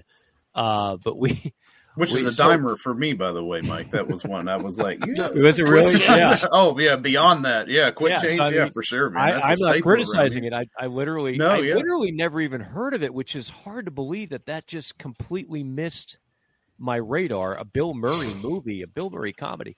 Uh, but anyway, so uh, Usual Suspects would be like a a fiver for me, uh, and I haven't seen it in a while. But it's funny, I still remember the name Keyser Söze. So it's like I haven't seen that movie in years, and yet that still rings rings uh, true to me. Dude, that movie's a Benjamin. I could probably quote most of it. Yeah, well, there you go. This is Agent Don Coolion. I'll be in New York for the or Los Angeles for the week. Leave a message like that. Chazz Palminteri is in that movie as Agent Coolion. Oh. Great Chazz Palminteri from A Bronx Tale. By Yeah. the way, Gr- Another That's an un- that's a dimer. underrated That's performance. one, yeah. Oh, By- Bronx, we need to do in Bronx, Bronx Tale. Tale. Yes, That's we that's a get all dimer. of Uh, uh, Ed put on Boiler Room. Oh, Boiler Room is a dimer for me, and I guarantee you, most of your audience has never even seen Boiler Room. This was a two-star movie. I saw it in a theater in Columbia, and I might have been, there might have been six people in the entire theater. This is when people actually went to movies. But it, it, it had a cast like the biggest name, I guess, was Ben Affleck. Ben Affleck, yeah. Uh, and, and it was it was in a lot of ways. If you've seen um, Glenn But Gary, wasn't Glenn Vin Diesel in that movie? he was before Yeah. before people Yeah. knew who Vin Diesel was. Yeah, yeah. Before the Fast and Furious, like you know, meathead uh, uh, brand and franchise, Vin was just a regular guy in that movie. Um, the other guy, I, the main Tweeter. Is he- Tweeter was in it. Yes, he's in that movie. Yeah, uh, James yeah. Kid. I haven't seen it in so long. Tweeter's in yeah. that movie. Yeah. By the way, we broke down. So we do, Forrest Gump was on the last one, and uh, and one of the things we do when we do a deep dive on one of them is the weakness of the film. The weakness to me, and I just thought about this watching it for the you know thirty seventh time the other day on cable, is that do you realize Forrest Gump? While playing for the Bear at Alabama, he was an All American, right? Remember, he makes the All American team. He shakes hands with the president. He's drinking too many Dr. Peppers. Well, well, what position was he when he made the All American team? Uh, was he not a running back? Kick He was- returner? Is that he was a kick returner. Yeah. Yeah. because he didn't bear. I I don't think they trust you know Forrest to read the holes and and make the right play. And God knows if you ask him to go into pass protect, you're going to get your quarterback killed. I mean, Forrest is not going to be, he's not going to be running that to perfection, right? So he makes the All American game, or he makes the All American team as a returner.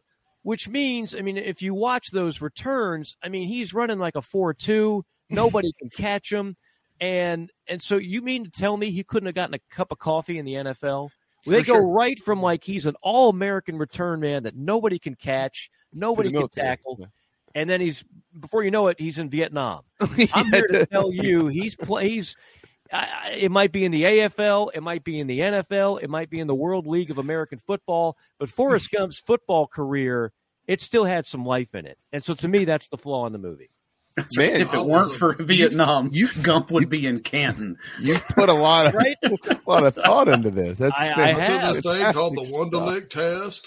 The one- Forrest not My Wonderlic particularly was strong in the nine. Wonderlic. Yeah, he's not not great at that, and but you don't have to look. You don't have to be a rocket scientist to to catch ball, return ball, go to the end zone. That's they held up a Gump did it sign for as him. well as anybody. Stop. Yeah, stop. Yeah, right. Before there was sign. ever Devin Hester, there was Forrest Gump, and That's true. you. T- I mean, that guy. Come on now. Gump could have played some pro ball, and I know there was a draft before some of you '60s historians jump on my case here. But if you're that much of a talent, they they tended to avoid you. Like you didn't see like it's not like Ted Williams in World War II, where you had to go and fly a jet in the middle of your career in the prime of your baseball career when you're hitting like 400. Vietnam, like if you were a major star or star athlete performer, you pretty much got to avoid the draft. So I'm telling you, Gump would have played some pro ball. Maybe then Jenny would have stopped doing drugs and hanging out with malcontents and would have actually given Gump the love that he deserves. This really, it took me down a dark, dark path, and I could not stop thinking about it. God, I wish NIL was around back then for Forrest. Man, he would have. Oh, he would have crushed it. He kind of had, you know, he had a ping pong NIL, NIL deal in a way.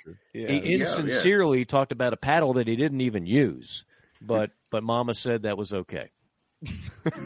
Mama said that. Uh, well done, Mike. That's uh, that's high quality H two O right there. That's that's man. how we That's finish on an SEC media days. We'll, Yeah, that's right. Nothing we'll talk about off Petrino and you know who who unseats Georgia. We'll we'll get to that next time. Next week on uh, Inside the Gamecocks, the show with Mike Morgan. What could have been Jonathan Moxon? You know, Now, see, I went on a thing there too. Yeah. We we, we, we did that movie. We did Varsity Blues, and I there's some there's some issues I have with that one as well. we, if you really break it down, there there's some there's some flaws in that film. It's a two star movie, but like Roadhouse, it's a movie when it's on, I'm watching. It's not Just- good. Hold This this kind over of reminds me. I'm, play. I'm out of whipped cream. No, jeez. Oh. jeez. Let me write this down. Oh boy! Wow. Now that, Grocery list that we got to keep up with. she may be a diamond.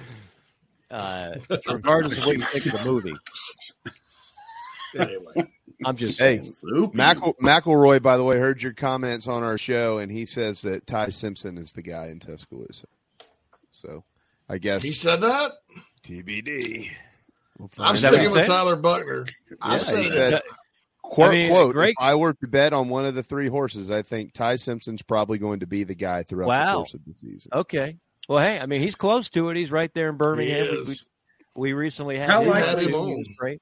How likely you think Um, multiple starters in uh, Tuscaloosa? Well, what that's if they, the what if they thing. start them all? Yeah. I mean, Nick, Nick, you know, Nick's not going to be patient with this thing. no. So whoever starts it, the moment they have like a bad game or two, it's going to be like old school Spurrier. I'm just going to pull him in the middle of the game. You, It's you got already know it's you're, a Saban Channel and Spurrier down there. they, they played like four guys against Southern Cal, and then Jalen Hurts just started the rest of the year. Yeah. I mean, All right, and all those guys rotate. transferred immediately. That was kind of crazy. uh, Stockstill's Blue Raiders in week one are going to be really scratching their heads by about the second quarter. It's amazing Rick is still there. Uh, it's amazing. I Good can't believe him, he's man. still. He's been there part of three decades. Amazing stuff. Yeah. So uh, good for Beautiful good- Murfreesboro, Tennessee. Yeah, it is. And now that now Jerry's up there and Jerry Myers, who you know very well, it's a it's a former right. Yeah. Gamecock uh, Gamecock staff with baseball. and Chris football. Massaro, the AD. Mhm. Yeah. That's true. Well, that's Yeah, where- you go. that's why. Yeah, That's where connections mean a lot. that's exactly right. He, he's, he has tapped into that bat line to Columbia quite a few times over the years. Mike, we'll let you run. We're gonna get Okay, out of here. good, guys. Uh, we'll see you here pretty soon. I look forward to it. Thank you much. Thank you, brother. Mike Morgan, the golden tones of Mike Morgan, the best in the business. And we are all but out of time. Greg Sankey is wrapping his comments on the SEC network here in the next little bit, and then they'll be off and running with Brian Kelly, Jimbo Fisher, and Eli Drinkwitz. We will certainly uh, have uh, our uh, feedback on that tomorrow. There is an announcement coming here in a few minutes as well. A Gamecock target, Malcolm Ziegler, uh, maybe a little bit closer than people thought it might be. We'll see where he goes. JC, do you have a quick prediction before we Yeah, sign I off? I think it's North that'd be a good Carolina. I, I think he's been.